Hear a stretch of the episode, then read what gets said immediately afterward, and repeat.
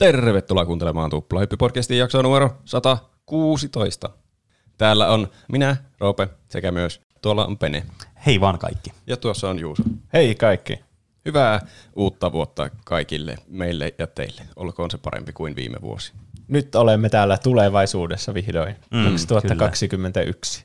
Niin. Välillä tuntui, että näemmekö tätä vuotta ikinä. Mm. Viime vuosi kesti ainakin 3,5 vuotta. Sijoittuko alkuperäinen Mad Max vuodelle 2021? En muista. Tiedä. Voi olla. Koska mulla on jotenkin semmoinen hämärä muistikuva tuolla niin kuin mielen sopuukoissa, että olisi perustunut. Ja jos näin on, niin toivottavasti tämä ei pidä paikkaansa.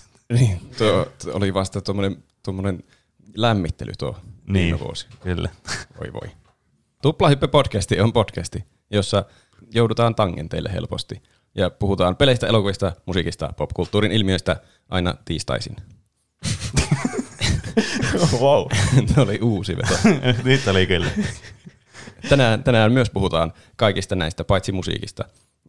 Mutta keskitytään nyt se on nyt tämä vuosi, ei ensi vuosi, vaan tämä juuri alkanut vuosi. Sen aikana tuleviin asioihin, peleihin, elokuviin ja sarjoihin. Mm. Sitä ei muuten ollut siinä introssa. Se tuli lisänä. Ekaa puoliskolla mietiskelemme varmaankin nuo pelit, mitä aikoo tulla tänä vuonna. Päivämäärien kanssa. Me ollaan paljon tehty tutkimusta tätä varten. Kyllä. Ja jos kuulette äänessämme muutoksia, niin se johtuu siitä, että meillä on uusia tavaroita. Me ollaan saatu yhteistyökumppani. Olkaa meistä ylpeitä. Jei. Mm. Kyllä. Tuplahyppyllä on kerrankin oikea sponsori. Näin on. Semmoinenkin nimekäs sponsori kuin Jims. Kyllä. Varmasti tuttu monille meidän kuuntelijoille niistä tietokoneen osista ja muusta tietotekniikka-asioista. Kyllä, semmoinen paikka, tiettekö, mitä aina kaikki niin YouTubettajat ja muut tämmöiset content creatorit sanoo, että kun ne tulee joku tämmöinen sponsori, niin on se, että mä itsekin käytän tätä. Niin mä itsekin käytän tätä ja täältä ostan tavaroita, niin tämä on aivan loistava kyllä yhteistyökumppani meille. Kyllä, sama täällä. Mä oon ainakin näytön hommannut sieltä. En muista, ostinko jotakin koneen osia. Ei varmasti kaikille on jotain tarpeellista sieltä. Nimittäin meidän uusi mikrofonikin tuli sieltä. Kyllä.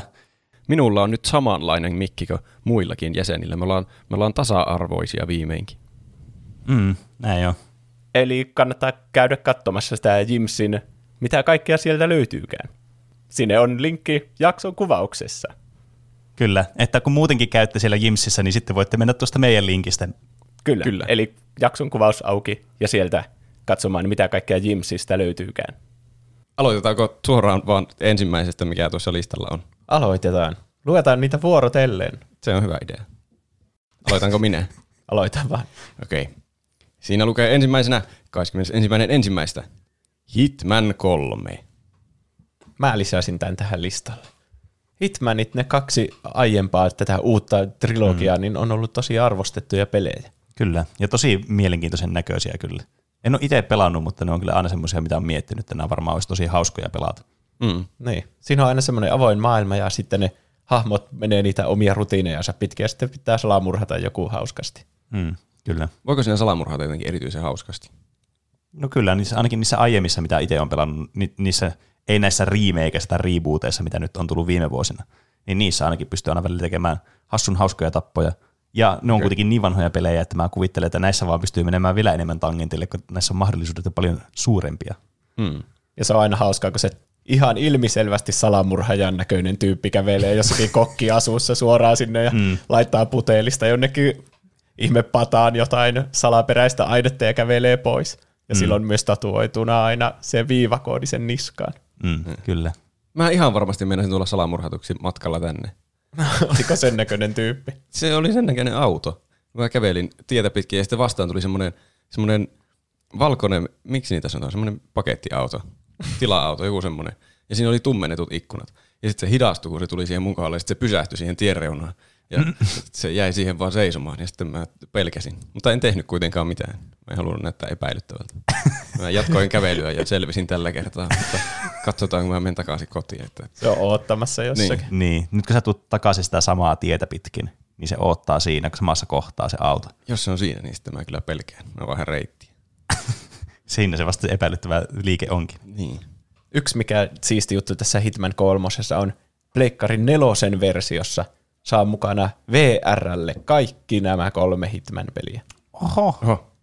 Mulla on kyllä avokätinen tarjous. Niin joo.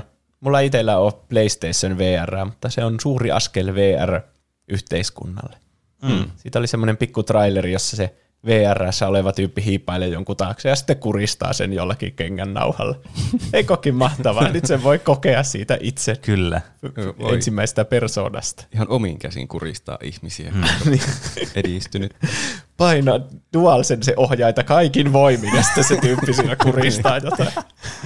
Kyllä niin, pelit on tullut pitkälle. Niin kyllä. Niin tässähän voi hyödyntää näitä uusia Pleikka Vitosen, niin tämän ohjaimen, näitä uusia ominaisuuksia, kun ne triggerit ja sitten just tämä DualSense, tämä värinä ja muut ominaisuudet. Mm. Aika hurjaa kyllä. Tuntuu, että se kaula on siinä kädessä ja saa niin viimeisiä henkäyksiä. Sinä tunnet sen pulssin, kun se katoaa. Niin.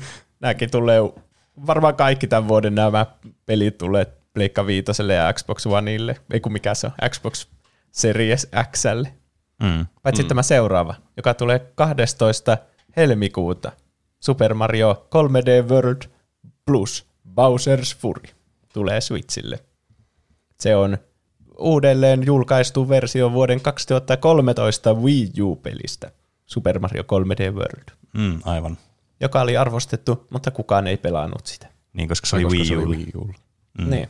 Ja sitä koko konsolia myytiin jotain alle 5 000 kappaletta, alle 5 miljoonaa. Mutta se näyttää hauskalta. 3D Mario, vähän niin kuin edellinen ennen sitä Odysseytä. Ja Odyssey on yksi parhaista peleistä, mitä me ei ole ikinä pelannut. Mm. Super Mariot on kyllä aina aika hyviä. Niin jo. Mm. Paitsi, että mä oon pelannut nyt Sunshinea, ja voi helvetti, se on vielä ärsyttävämpi kuin 64. Ai niin, sitä lisää vihaa. Ei ne olekaan aina hyviä. Niin. No, ja, mun mielestä ne on parantunut aina, kun on otettu vähän modernimpia pelisuunnittelujuttuja siihen mukaan. Paitsi ilmeisesti nyt se Sunshine ei ollutkaan parantunut. No ei, se on pysynyt samana kuin silloin, milloin se on tullut joskus 2000 vuonna. Mikä vikaa siinä on? Ootko nää pelannut sitä? En. No, se on oma aiheensa sitten varmasti, kun mä pääsen sen läpi. Okay. Mutta tätä voi pelata 4 yhtä aikaa, tätä 3D-worldia. On niin, tässä joku koopamma. Mm, kyllä. Se kuulostaa kyllä hauskalta. Niin. Siinä Odysseessa oli semmoinen, että 2 voi pelata, mutta toisen pitää olla aina se lippalakki. Niin, eli sulla on, siis sun tehtävä on täysin turha siinä. Mm. Niin. Se on just semmoinen pelaaja 2 rooli, että sä voit antaa jollekin tosi nuorelle sisarukselle sen ohjaamme, että no niin, sä voit tehdä tuo. Niin, se näkee pienen vasteen siellä telkkarissa, mutta ei mitään niinku hyötyä ole siitä kuitenkaan. Niin, se on vaikeaa sen ainakin tuhota sitä koko runia jotenkin. Niin. Jos se tekee jonkun emämunauksen, niin sitten se pääpelaaja voi vielä korjata kaiken. Mm. Voiko niin se edes munata mitään se lakki? Niin, ja se kuitenkin tulee takaisin se lakki aina. Niin. Niin. Mutta nämä tämmöiset kunnon co-op Mario-pelithän on tunnettuja siitä, että siinä voi murhata niitä muita kanssapelaajia helposti. Mm. Ja siitä tulee hauskaa siis. Ja se on teema, aina pitää murhata joku. Joka niin pelissä voi murhata jonkun. Ai, näissä meidän listalla. Niin. Ei Mario-peleissä. Se on melkein niin kuin aina videopelit, että melkein kaikissa peleissä voi murhata jotain. Mm. Ehkä sille on kysyntää. Mm. Kyllä se on kuitenkin aina kavereiden, tässä on nyt 2 ensimmäistä ollut tämmöisiä aika murhantäyteisiä nämä meidän jutut, mutta kavereiden murhaaminen on aina hauskaa videopeleissä. On. Niin, videopeleissä. Mm, kyllä. Sanokaapa, onko myöhäistä ostaa Switchi? Mä sanon, että ei missään nimessä. Siitä on ollut niin paljon huhuja siitä ihme Pro-versiosta, että Switchistä tulisi vähän tehokkaampi versio. Mm. No se tulisi joskus kohta. Niin, se oli muistaakseni, että keväällä, mutta eihän korona tietenkin ole voinut pilata kaiken, että saapa nähdä. Ja siitä ei ole kuitenkaan mitään virallista, että nyt tämmöinen on tulossa tällöin. Niin. Että mä en menisi pelkästään niiden huhujen perusteella. Mm. Koska Switch on itsessään jo mun mielestä ihan tarpeeksi hyvä konsoli pyörittäen kaikkia niitä pelejä, mitä sillä pelataan. Mm. Se on kuitenkin suunniteltu lähtökohtaisesti, ne pelit on suunniteltu lähtökohtaisesti sillä, että ne pyörii sillä Switchillä sitten. Ja ne pelit on monesti myös semmoisia aika pienen niin kuin skaalan pelejä. Paitsi, no on näitä poikkeuksia, on se Witcherikin tehty sille ja Breath of the Wildkin on aika suuri peli siihen näin, että kuinka niin kuin hyvin se pyörii. Mm. Olisi kannattanut ostaa se silloin, kun verkkokaupassa oli se ihme virhe, että sitä myytiin jollakin 30. Se olisi pitänyt olla hereillä. Se pääsi Redditissäkin jonnekin etusivulle. Tämä suomalainen verkkokauppa möi 30 satoja switchejä. Kyllä. Kaikista parastahan tässä tietysti oli se, että ne myös sai pitää ne switchit. Niin. Että se ei ollut semmoinen, että oho, me tehtiin virhe, haastakaa paskaa, ette saaneet. Ja oliko se jotenkin, että jos jotkut oli onnistunut hamstraamaan niitä hulluna, niin sitten ne ei ollut saanut niitä sillä lailla, että ne olisi voinut myydä eteenpäin niitä voitoilla. Niin, ne sanoi, että kaikki sai yhden, jotka tilasivat sen. Niin. No on tossa järkeä. Aika hyvä silti. Aika hyvä mainostemppu kanssa. Tähän voi heittää aina semmoisen niin kuin foliohatun päähän myös. Niin. Kyllä. Menetti satoja euroja, mutta hyvä mainos. Kyllä. Seuraavana listalla. Kyllä. Tämmöinen niin kuin Best from the Blast, kun on... Hetkinen. Kyllä väärinpäin. Blast from the Past, totta. Mä hetken mietin, että mitä sä yrität mua huijata tässä. Niin. Tämmöinen 2003 vuoden klassikkopeli, jota Ropekin on hehkuttanut, kun Prince of Persia Sands of Timeista tulee remake, joka ilmestyy 18.3. PC:lle, PS4:lle ja Xbox Oneille.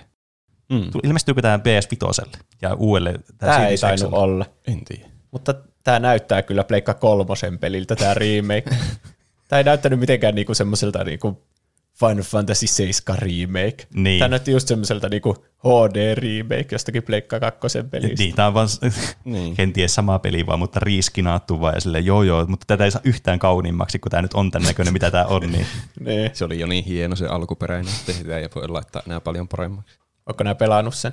On joskus kauan sitten. Siitä on aikaa. Onko mä päässyt läpi sitä ikinä? Ainakin paljon mä pelasin sitä, mutta en tiedä pääsinkö niinkö final bossia ikinä. Sulla olisi ainakin nyt tähän tilaisuus tähän. Niinpä. Kyllä mua vähän kiinnostaa tuo. Se oli, mä kuitenkin tykkäsin sitä pelistä. Se oli monilla kavereillakin ja nekin tykkäsi sitä pelistä. Niin. No, se oli suosittu peli. Niin, kyllä. Ja no muutenkin tuommoiset remakeit, mitä tämäkin vuosi selvästikin pitää sisällään paljon edelleenkin. Niin on kuitenkin aina semmoisia turvallisia valintoja. Jos se on jostakin pelistä, mistä sä tykkäät, niin aika pienellä todennäköisyydellä se voi mennä pieleen kokonaan. Niin. Et vähintäänkin sä saat sen pelikokemuksen niin kuin uusin silmin tavallaan sitä samasta pelistä, mikä sulla aikaisemmin on ollut pelattuna. Tosin siitä on kauan, kun mä oon pelannut sitä, niin sehän voi olla, että nykypäivänä se tuntuisi tosi ärsyttävältä. Vähän niin kuin Juuso alkaisi pelaamaan jotakin Super Mario 64.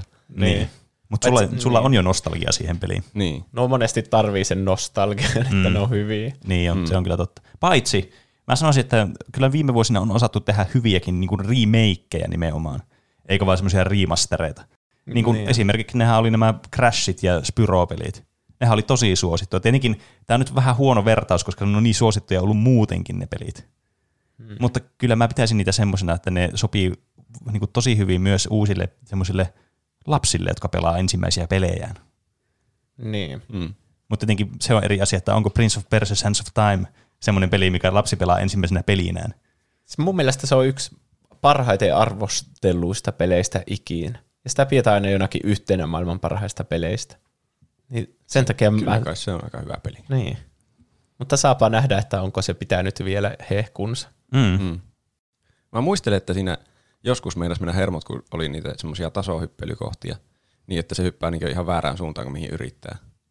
Vaikka jostain seinäjuoksusta se hyppää niin väärään suuntaan ja sitten hyppää vaan alas. Mutta koska siinä on se hyvä se tikaari, millä voi kelata aikaa, niin sitten pääsee vaan yrittämään uudestaan suoraan. Se on kyllä mukavaa. Täydellinen pelimekaniikka. Niin. Kaikki tuommoiset vittuumaiset asiat voi olla siltä. No mutta sä voit vaan mennä takaisin tässä ajassa, niin sitä ei tapahtunut koskaan. Niin. Tuo on vähän niin kuin jossakin emulaattoreissa on se, että voi tehdä saveet minne tahansa kohti, niin joka hypyn voi tehdä uudestaan vaikka. Switchillä voi vissiin niissä vanhoissa Nintendo-peleissä voi niinku kelata aikaa taaksepäin kans. Niin muuten, joo. Niissä emulaattoreilla. Niin pystyy. Se on vähän niinku se tikari. Niin. Se on huomattu, että se on niin hyvä pelimekaniikka, että lisätään tähän koko konsoliin tämä. Niin. 19.3. eli seuraava päivä tuosta tulee tämmöinen, mikä taisi tulla silloin PS5:n julkistushommissa mukana, Returnal. Tämä on suomalainen. Housemarquen uusi peli. Jep. Housemarque tunnetaan muun muassa Resoganista ja mitä minä itsekin olen pelannut, niin Dead Nation. Musta tuntuu, että Dead Nation on varmastikin se pelatuin peli näistä, mitä ne on tehnyt. Ehkä. Ne on semmoisia twin stick shootereita, mutta tämä uusi peli on kolmannen persoonan ammuskelua. Mutta tässä on hyvin paljon samanlaisia, tai ainakin vaikutti olevan samanlaisia elementtejä kuin näissä aikaisemmissa peleissä. Aika tämmöistä bullet hell-mäistä actionia kuitenkin. Niin. ja semmoinen arcademainen. Lasketaan jotain pisteitä. Mm. Oletteko te nähneet jotakin gameplaytä tästä? Joo, oliko tämä Game Awardsissa tai jossakin oli gameplaytä tästä aina? Joo. Mulla en muista tästä kuin sen teaser-trailer-homma, missä näkyy se nainen. Mm. Mm. Joka muistaa tosi paljon sitä Game of Thrones-näyttelijää, mikä se on. Onko se Gwendolyn Christie vai mikä, joka oli se, niin se Brian of Tarth? Siltä se näytti. Niin näyttikin muuten. Mä mietin, että se näyttää tutulta joltakin näyttelijältä, mutta en keksinyt miltä. Siltä se ehkä näytti. Se voi olla se, tai sitten se voi olla olematta. Niin, mutta mulla tuli ainakin se mieleen siitä. Mutta joka tapauksessa ainakin tässä mun mielestä tämä oli tämä trailer, joka tuli, olisiko ollut silloin kesällä, mikä silloin nyt olikaan E3, vai oliko tämä joku semmoinen PlayStationin oma, mä en enää edes muista sitä niin pitkä aika. Mm. Niin kyllä siinä oli jotakin gameplaytä, se oli tosi semmoista nopeaa temposta, ammuttiin jotakin alienin näköisiä otuksia ja tuli vähän semmoisia niin kuin Nier-fiiliksiä, että siinä oli semmoista bullet-helmäisyyttä mukaan. Niin, se on vähän niin kuin nopea Dead Space, näytti semmoiselta, niin kuin nopeutuksella.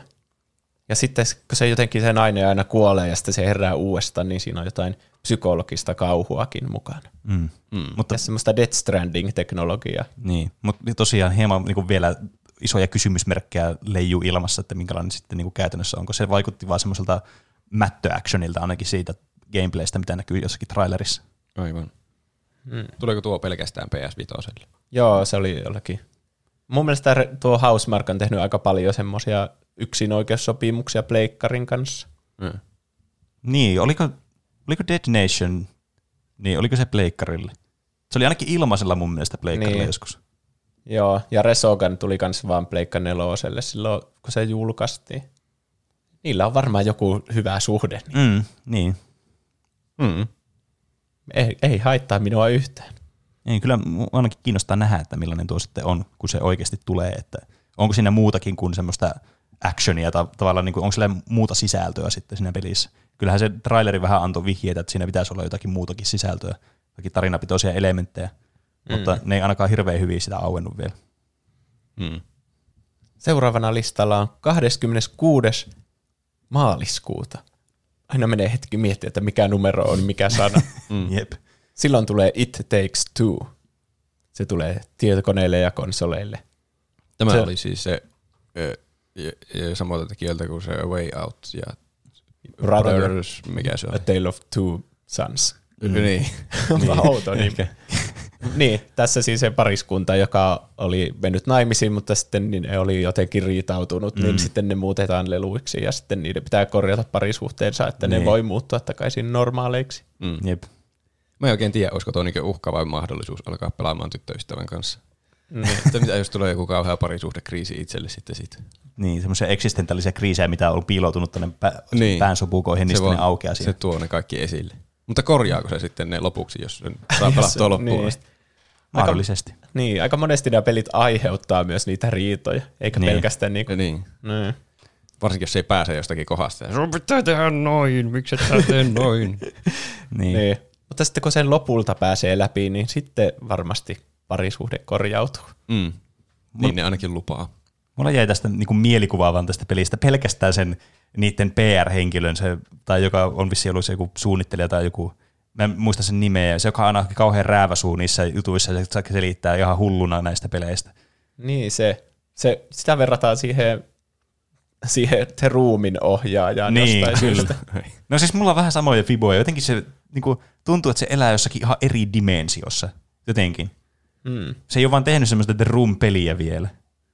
Niin. Se vissiin näyttelee siinä Way Outissa se tyyppi, joka on tehnyt tämän pelin. Se muuten voi olla, se näyttää aika samalta. Oliko se toinen niistä vangeista? Taitaa olla. Ja sitten se on myös jossakin muissakin näyttelijänä.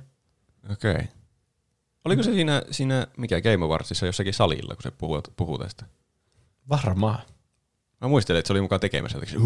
Jahas, te tulitte siellä kuvaamaan juuri tällä hetkellä.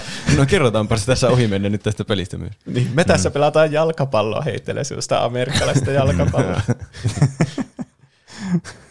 Mutta tosi siisti näköinen peli. Just semmoinen kiva ilta varmasti tulee tämän parissa sitten. Mm. Kooppelit on kyllä kivoja, jos ne on semmoisia oikein suunniteltu kooppeleiksi. Niin kyllä. Niin joo. Ja niin. Se koko studio tekee just tommosia kooppeleja, niin ne varmasti osaa juuri ottaa ilon irti tuommoisesta riitojen aiheutus- ja korjauspelistä. Kyllä. Se Way Out oli kyllä mun mielestä ainakin hyvä. Sitten epämääräinen ilmestymispäivä ensimmäisellä kvartaalilla ilmestyy peli, joka muistaakseni kanssa tuossa kesällä spoilattiin. Kena Bridge of Spirits. Tämä taisi olla myös Pleikkari Viitosen yksin oikeuspeli. Joo, kyllä. Tämä pisti mulle silmään, kun tämä näyttää ihan joltakin Disney-Pixar-leffalta. Niin on. Tämä on tosi semmoinen leikkisän näköinen tämä peli. Se tulee Zelda mieleen. Niin. Mutta tämä jotenkin niin kuin, tämä vaikutti tosi jotenkin semmoiselta niin kuin mukaansa tempaavalta, samalla tavalla niin kuin Pixarin elokuvat.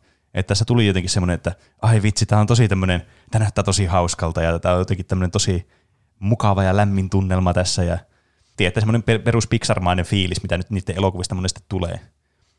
Mutta gameplaylläkin tämä vaikutti, mitä siinä pikku trailerissa oli, niin ihan niin kuin varteen otettavalta tämmöiseltä action adventure-peliltä. Niin, se seikkailu siellä maailmassa. Mulla tuli sitä Jack and Daxter mieleen jotenkin. Niin joo, ihan hyvä vertaus kyllä. Ja sitten se taistelu oli niinku siitä 2018 God of Warista.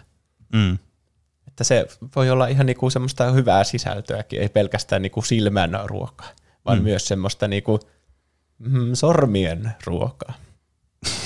Tai semmoista justiinsa. Aivojen ruokaa, kun sitä pelaa intensiivisesti. Onko seuraavana sitten 23.4.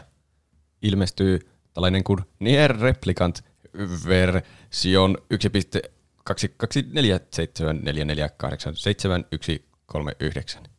Hyvä.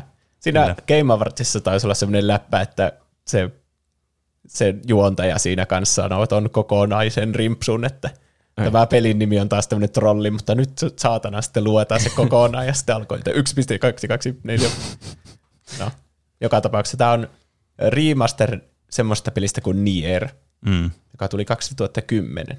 Kyllä. Eli ei hirveän kauaa sitten kuitenkaan.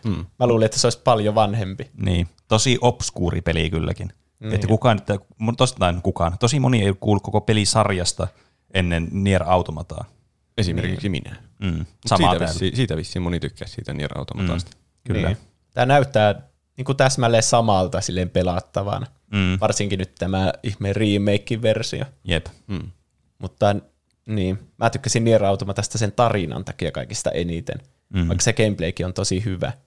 Me ei saapa nähdä. Se näytti vähän yksinäisemmältä peliltä jotenkin. Jos Nier Automatasta voi mennä vieläkin yksinäisemmäksi, niin se oli sitä. Niin, mutta kun Nier Automatassa sulla on semmoinen robotti sun hartialla, ja sitten toinen androidi koko ajan sun kanssa, jonka kanssa se niinku juttelee se päähenkilö. No se on totta. Ja sitten silläkin on vielä androidi. Mutta tässä se yksi miekkamies vaan menee siellä, ja sillä on joku kirja, eikä mikään androidi. Ei sitä silloin vanhoina hyvinä aikoina mitään androideja ollut. Sitä luettiin kirjoja niin kuin miehet. Niin, senkin milleniaalit, jolla ei ole minkäänlaista keskittymiskykyä. Niin. Mutta en tiedä, kyllähän tämäkin varmasti hyvä peli on. Se on vaan tuntemattomampi ollut silloin, kun se on tullut alun perin. Niin. Tämä on kyllä semmoinen peli, joka on varmasti hyvä, että se saa tämmöisen niin kuin, uudelleen esittelyyn, koska monet tosiaan tykkäs Automatasta hirveästi. Niin sitten pääsee pelaamaan tätä semmoisella, niin kuin, semmoisella visiolla, mitä sulla oli siitä Automatasta jäänyt, että millainen tämä on tämä pelisarja. Niin tavallaan sitä samalla kaavalla sitten pääset kokeilemaan tätä peliä. Niin siinä tulee ehkä semmoinen, niin kuin, siinä pääsee ehkä paremmin siihen kiinni sitten siihen peliin. Se ei tunnu niin semmoista niin kuin out there. Niin, varmaan. Mistä sitä tietää, jos se on joku paljon parempi vielä kuin se Automata, mutta kukaan ei vaan silloin tiennyt siitä mitään. Ehkä. Saapa nähdä. Se on joku prequeli sille. Tai siis sehän tuli ensin, niin kai se on niin kuin normaali osa. Kuka lukee seuraavana? Minäkö? Joo. 21. toukokuuta tulee Deathloop, ja se tulee konsoli-yksinoikeudella Pleikka Viitoselle ja PClle. Ja se on hauskaa, koska Microsoft aikoo ostaa se, mikäli Zenimaxin, joka omistaa Bethesdan. Ja tämä on Bethesda julkaisema peli. Hetkinen, eikö ne ole jo ostanut sitä? No en mä tiedä, onko se niinku lyöty varsinaisesti sitä kauppaa lukkoon, mutta ainakin sitä on niin paljon paljon ollut uutisia, että kai se on niin periaatteessa toteutunut. Niin, kyllä, kyllä. Mitenkä se sitten toimii? Saako ne oikeudet tähän suoraan Xboxille? Musta tuntuu, että ei. Ne on varmaan tehnyt jonkun sopimuksen tähän tiettyyn produktiin sitten. Niin kai se on pakko olla.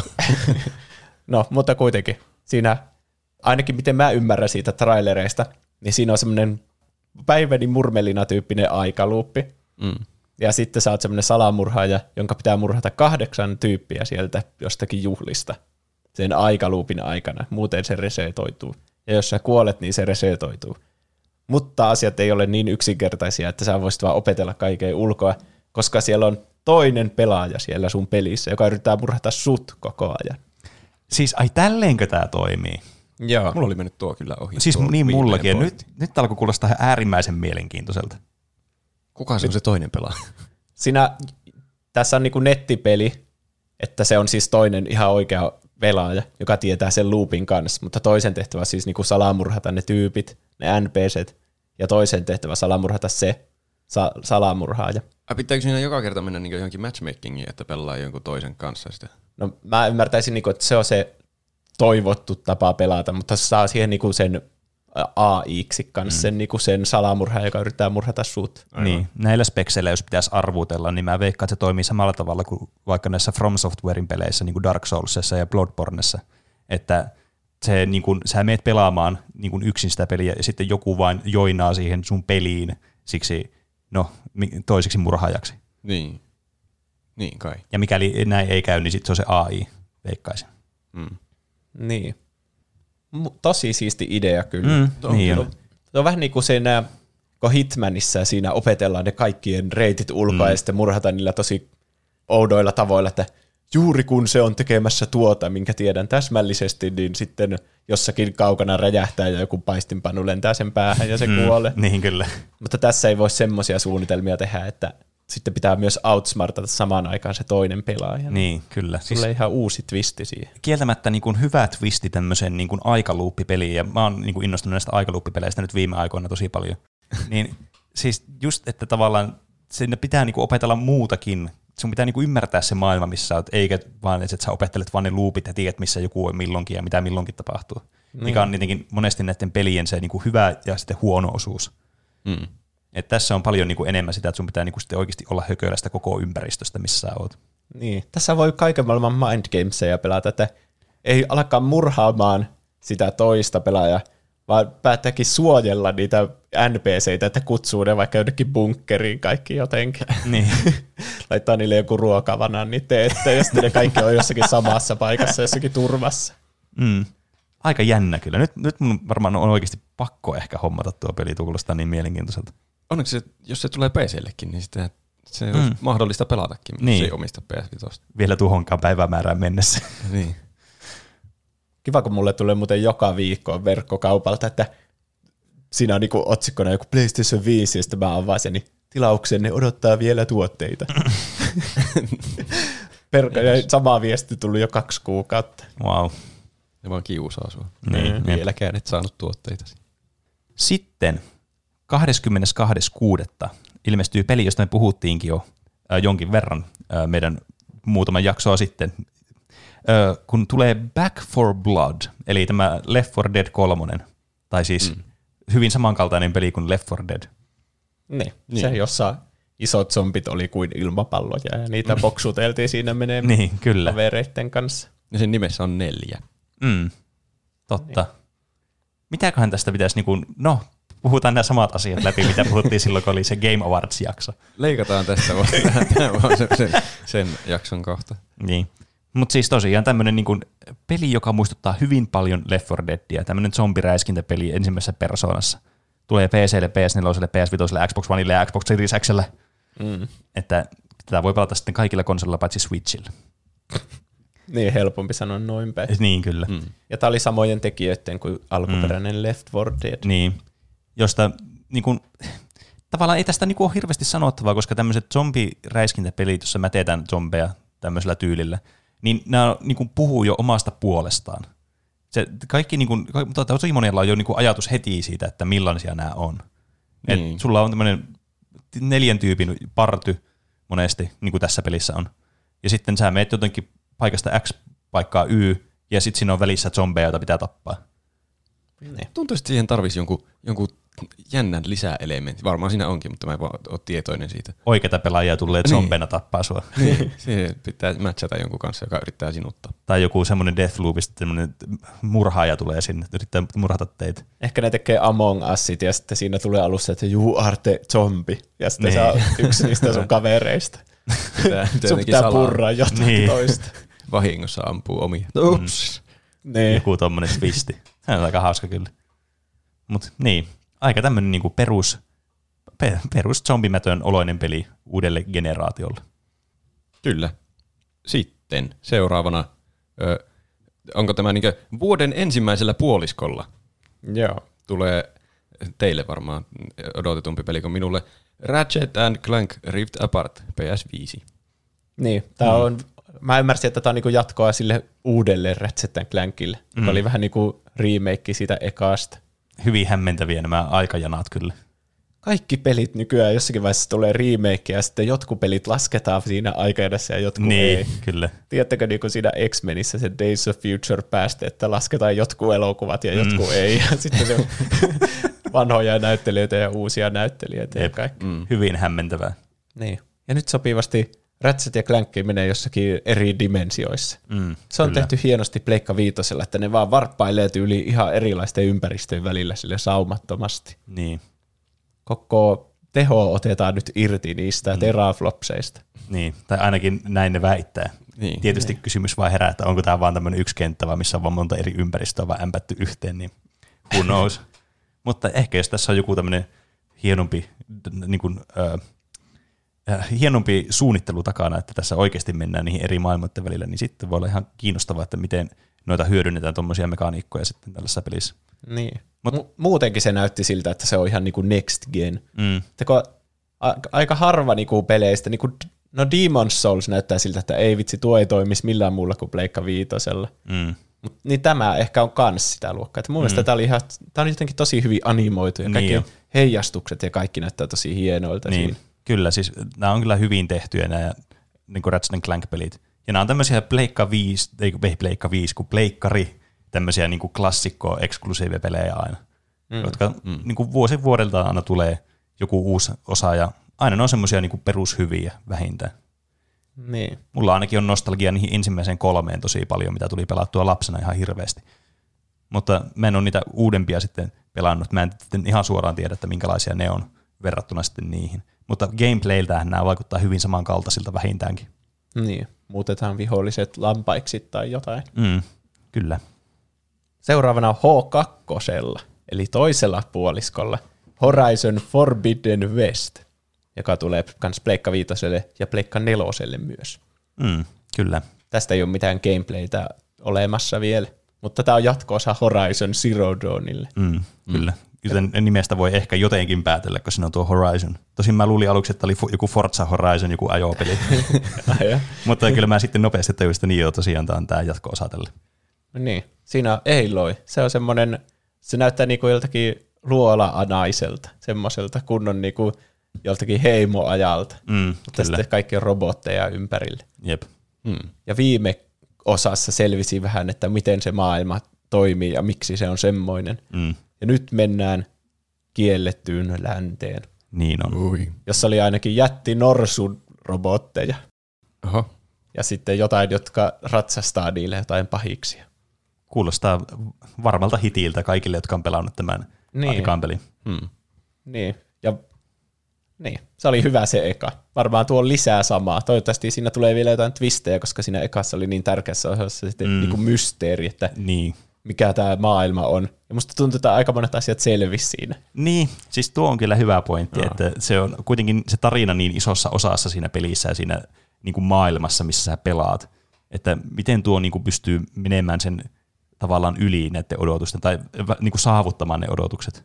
Siinä pitää tulla joku uusi mysteeri. Koska mä pelkään, että jos tässä se ei ole vahva se niin kuin tarinaosa, niin tälle tapahtuu semmoiset klassiset Ubisoft-pelit, että se on vaan semmoinen geneerinen open world-peli tässä ympäristössä X. Niin, se ehkä mua eniten pelottaa. Tiesitkö, mulle tuli random fakta mieleen, että kun Matrixiin on suuri nyt tulee spoilerin Matrixista. Mutta siinä se suuri twisti on, että ne ei ole oikeassa maailmassa, vaan ne on siellä koneessa. Mm. Jos mä muistan oikein, niin ne suunnitteli jossakin vaiheessa, että Matrix 2, niin se twisti on täsmälleen sama, mutta kerrosta ylempänä on se oikea tunteellisuus. Se on semmoinen niin Inception Matrix. Jatko ikuisesti. Niin. Kolmosessa sama paljastus. Niin. Niin, mutta sitähän odottaisi tosi vähän Matrix 2. No niin. Mutta jos muistatte, Matrix 2 oli vähän niin kuin semmoinen twisti. Semmoinen samantyyppinen, mutta jotenkin paljon monimutkaisempi. Siinä oli se valkopartainen mies selittämässä sitä. Siis mulla jotenkin nämä Matrix-elokuvat, niin nämä sulautuu vaan yhteen tämmöisiksi isoksi niin kuin blobiksi. Että mä en muista yhtä, että mikä on mistäkin niin kuin elokuvasta, paitsi tietenkin ne alun tapahtumat, että nyt muistaa, että se on ykkösestä. Niin. Mutta siinä oli Horizon. Mm. Jännittää vähän, milloin se tulee. Kyllä. Ja niin on jännittävä myös nämä kaikki seuraavat pelit, koska ne ei ole mitään julkaisupäivää vielä ilmoitettu, vaan ne on tämmöisiä epämääräisiä, että ne tulee joko tänä vuonna toivottavasti, tai sitten ei, jos ne myöhästyy. Mutta ensimmäisenä tällä listalla on tänä vuonna tuleva peli, josta oli todella lyhyt teaseri, minkä mä ainakin nähnyt. Mä en tiedä, onko tästä mitään isompaa, mutta veikkaan, että ei. Kun God of War 2 Ragnarok tulee. Niin. Tämä on just sitä sarjaa, että en usko, että tämä olisi tulossa, mutta siinä sanottiin, että 2021. Niin. Niin kai se on sitten sisällytettävä. Siinä ei näkynyt niinku mitään. Siinä ei ollut edes mitään renderöityä. Ei oli pelkkää fontti, että God of War. Niin. Ja jotain Ragnarok is coming. Jep. Tämä oli vaan tämmöinen todellakin, tämä oli tämmöinen trailerin tiiseri suorastaan. Mm. Mä oon kuullut teorioita, että kun siitä edellisestä God of Warista ei ole hirveän kauan, että siitä on vähän yli 2 vuotta, niin että tää olisi semmoinen niinku God of Warin se Miles Morales. Että tää ei ole niinku semmoinen oikeasti God of War 2, vaan tää on vähän niinku semmoinen, vaikka nimi olisi joku God of War 2. Ragnarok, ja sitten se olisi semmoinen niinku lyhempi. Mm. Aivan. On sekin tietysti mahdollista. Varsinkin jos ne niinku, kiven kovaa väittää, että tänä vuonna ilmestyy tää peli. Niin. Mm. Eikö tylin Deathloopinkin pitänyt tulla edellisenä vuonna? No otapa kun päästään noihin elokuviin. No se on kyllä ihan totta, että jätetään ne honorable mentionit sinne elokuvien puolelle. Mutta ei ole tästä muuta sanottavaa kuin, että se oli hyvä kans se edellinen osa, niin kyllä on varmasti pelaan tämän sitten, kun se tulee. Erittäin rakastettu pelihän se oli. Sitten myös 2021 toivotaan. Tulee... Oi, että kaikki saa vihdoin kirjeensä tylypahkaan. Hogwarts Legacy. Mm. Meidän koko podcast alkoi sillä, että me puhuttiin, että tämmöinen uusi Harry Potter-peli on tulossa. Muistatko? Silleen hyvin hämärästi. Mulla on semmoinen muistikivoittaja tämmöisestä niin kuin online, ei online, mutta tämmöistä open world niin kuin tylypahkapelistä tai tähän niin kuin Wizarding Worldiin sijoittuva peli olisi joskus tulossa. Niin, siitä oli jotain huhuja ja jossakin vaiheessa oli joku liikattu traileri tai jotain. Ai niin, olikin joo. Niin, että nyt se on niinku tulos. Sitä ei ole mitään gameplaytä käsittääkseni olemassa, niinku semmoista virallista. Niin. Mm. Mutta se on RPG ja vissiin niinku semmoisessa avoimemmassa tylypahkassa. Mm. Vähän niinku Harry Potter ja Azkabanin vankipelissä. Onko tätä niinku Pleikka 1 jatko-osaa tälle viisasten kiveelle? Itse asiassa tämä on prequeli, koska tämä sijoittuu jonnekin 1800-luvulle. Mä tarkoitin siis sitä, kun sä puhuit siitä että niin, joo, unohti. Niin, eli niin. Se oli mulle vähän semmoinen turn-offi se, että se sijoittuu niin kauas menneisyyteen, että siinä ei ole mitään tuttuja hahmoja. Onkohan Dumbledore edes syntynyt vielä? Voiko siellä olla jotakin niitä historiallisia hahmoja, joku... Salazar Slytherin seikkailee siellä jossain. Niin, mutta tuntuu, että ne on ollut sitten joskus 1000 vuotta sitten tyyli. Niin, nehän tyyli rakensi sen koko linnan tai jotain. Pakko siellä on yksi tuttu hahmo. Tai sitten se on vaan se Wizarding World-maailma, mikä on se. Mm. Niin. Tuo on kyllä just semmoinen niin kuin, mä en tiedä mitään mieltä tuosta olla, kun tuon voisi ajatella semmoisena cop-outtina, että ei halua vaan niin kuin yhtään tuttua hahmoa, niin ei voi vahingossa pilata jotenkin tätä franchisea. Mutta toisaalta taas sitten tosi vaikea löytää niin kuin yhtymäkohtia muuta kuin tämä maailma, mikä tietysti niin kuin on aika vahva pointti tietysti Harry Potterille ja sille maailmalle, että se maailma on niin kuin todella niin kuin kiinnostava ja tärkeässä roolissa. Sanoisin, että se kiinnostavin asia kuitenkin. Aika siisti nähdä, minkälaista siellä on mukaan ollut Tylypahkan ympäristössä silloin kauan niin. Sitten. Se näyttää kyllä aika samalta kuin niinku niissä leffoissa. Että niin. No niin, sekin on tosi vanha-aikaisen näköinen. Niin. Se on kuitenkin linna ja siellä on kaavut kaikilla. Ja... Höyryveturi menee sinne. Niin. Ei, mikään ei ole muuttunut siis. Mutta vissiin siinä pelissä voi lähteä sieltä seikkailemaan johonkin kauemmaskin, ja sitten siellä on jotakin kaikkia hirviöitä, mitä taistellaan. Niin. Niin, mä ainakin olen ymmärtänyt. Mutta tästä ei nyt ihan hirveästi ole vielä niin mitään konkreettista, mikä saa muakin on vähän taas tälle skeptisyyden rajamaille tässä 2021 releasissä. Niin. Mutta niin, jostain syystä pelit halutaan aina lykätä. Eka kerrotaan, että se on tulossa ja sitten se lykätä. Mutta saapa nähdä. Toivottavasti tee samaa sarjaa kuin se ihme kännykkäpeli, se Harry Potter kännykkäpeli. Ai niin joo. Jossa ne ihme, siinä tuli joku, että 20 tuntia joku semmoinen, mikä se on se musta kasvi, joka niitä lapsia syö elävältä. Niin sitten se lapsi oli siinä rimpuilemassa. Se, joka pelkää valoa. Pirun niin nuori tai joku. Niin sitten sun piti maksaa jollakin mikromaksuilla, että se lapsi pääsi sitä vapaaksi. Muutenko niitä ei pääse? On typerää. No, tai oota 20 tuntia ja sitten sä ootat siinä, se lapsi vaan huutaa. Se huutaa 20 tuntia ja lopulta tippuu siitä. Ei saa sulkea sitä sovellusta missään vaiheessa. Maksa nyt, saatana! Polttaa! Niin. Seuraavana täällä on Resident Evil Village, eli niin kuin Resident Evil 8. Mutta nykyään ne tykkää, että ole ovelasti piilottaa sen numeron jonnekin sinne sanaan. Niin itsessään. On. Kyllä. Eli tässä kun on Resident Evil Village, niin kun ottaa siitä sen V:n ja sitten I:n ja 2 L ja vähän käyttää mielikuvitusta, niin siitä tulee sellainen roomalainen numero 8. Kyllä. Niin. Mä en ole pelannut sitä 7, koska, tai mä siitä jonkun demoon pelannut, semmoisen lyhyen tunnin mittaisen. Niin. Se on, täytyy muuten sanoa, että se on todella hyvä se demo. Tai siis on tosi hyvin tehty se demo ja niinku, semmoiseksi niinku, omaksi pikkukokonaisuudeksi räätälöity. Niin, se oli niinku semmoinen, selvästi yritti olla PT. Niin kyllä. Se koko peli vaikuttaa ihan helvetin pelottavalta. Aina kun mä näen siitä jotain gameplaytä, niin se on silleen no thank you. Että joku vitsin zombi redneck-perhe koko ajan jahtaa sua ja sä et ole missään turvassa. Niin kyllä. Mä tykkäsin tästä estetiikasta, mitä tässä trailerissa oli. Vähän tämmöistä goottilaisuutta mukana sitten ja just tämmöistä tosi niinku mysteeriverhoamaa. Tietysti nyt nämä monesti aina on tämmöisiä mysteeriverhoamia ja tämmöiset niinku kauhupelitrailerit ylipäätänsäkin. Mutta tässä oli kyllä semmoinen niinku viehättävä Resident Evil semmoinen fiilis, tai tämmöinen niinku uudempi Resident Evil fiilis, mitä se 7kin toi. Niin. Mä jotenkin tykkään ehkä enemmän siitä, että se on semmoinen village, joka on niinku semmoinen avoin kylä, kun niin. Siitä se oli niinku semmoinen klaustrofobinen se talo, niin. Missä oltiin siinä 7. Niin, kyllä. Se niin, kyllähän tästä vähän kanssa tämmöisiä niinku Ressu 4 viboja niinku tulee, johtuen tietysti tästä kylästä, missä ollaan. Joka todennäköisesti tämä miljöö tällä pelillä olisi aika kummallista, jos se ei olisi. Niin. Mutta niin kuin, näissä on aina kyllä se ongelma, että niin kuin, tosi kiinnostavan näköinen peli ja mahdollisesti ihan niin kuin, hyväkin peli, ainakin 7 oli tykätty. Mutta nämä on tosiaan pelottavia nämä pelit ja mä oikeasti säikähän kaikkia jumpscareja. Mulla on niin ongelma, että mä en voi pelata Alien Isolationia, koska se on ihan saatanan pelottava se peli, mutta se on tosi hyvä muuten. Niin. Eihän Resident Evil ole aina ollut edes pelottavia. No ei ole, varsinkaan ne ekaat, ne ei yhtään pelottavia. Niin. Mutta toisaalta ne oli kyllä semmoisia pleikka ykköspelejä, että en mä tiedä, onko Silent Hillitkään kovin pelottavia. Sille voiko niin siihen aikaan tehdä pelottavia pelejä? Niin. Jos niissä ei ole sitten joku semmoinen pelin ulkopuolinen osa, joka pelottaa. Niin. Joku Petskop. Niin kyllä. Sä itse oot joku tekoäly pelaamassa sitä tai jotain. Kyllä. Sitten tämmöinen julkaisu vuonna 2021, kun League of Legends tähän niin universumiin sijoittuva RPG-peli Ruined King olisi tulossa. Mä en oikein tiedä, mitä mieltä mä oon tästä. Siis mä näen tosi niin kuin ison semmoisen potentiaalin tässä siinä mielessä, että tuo niin kuin Loli-universumi, minkä tämä Riot Games on luonut, niin soveltuu tosi hyvin tämmöiselle RPG-pelille.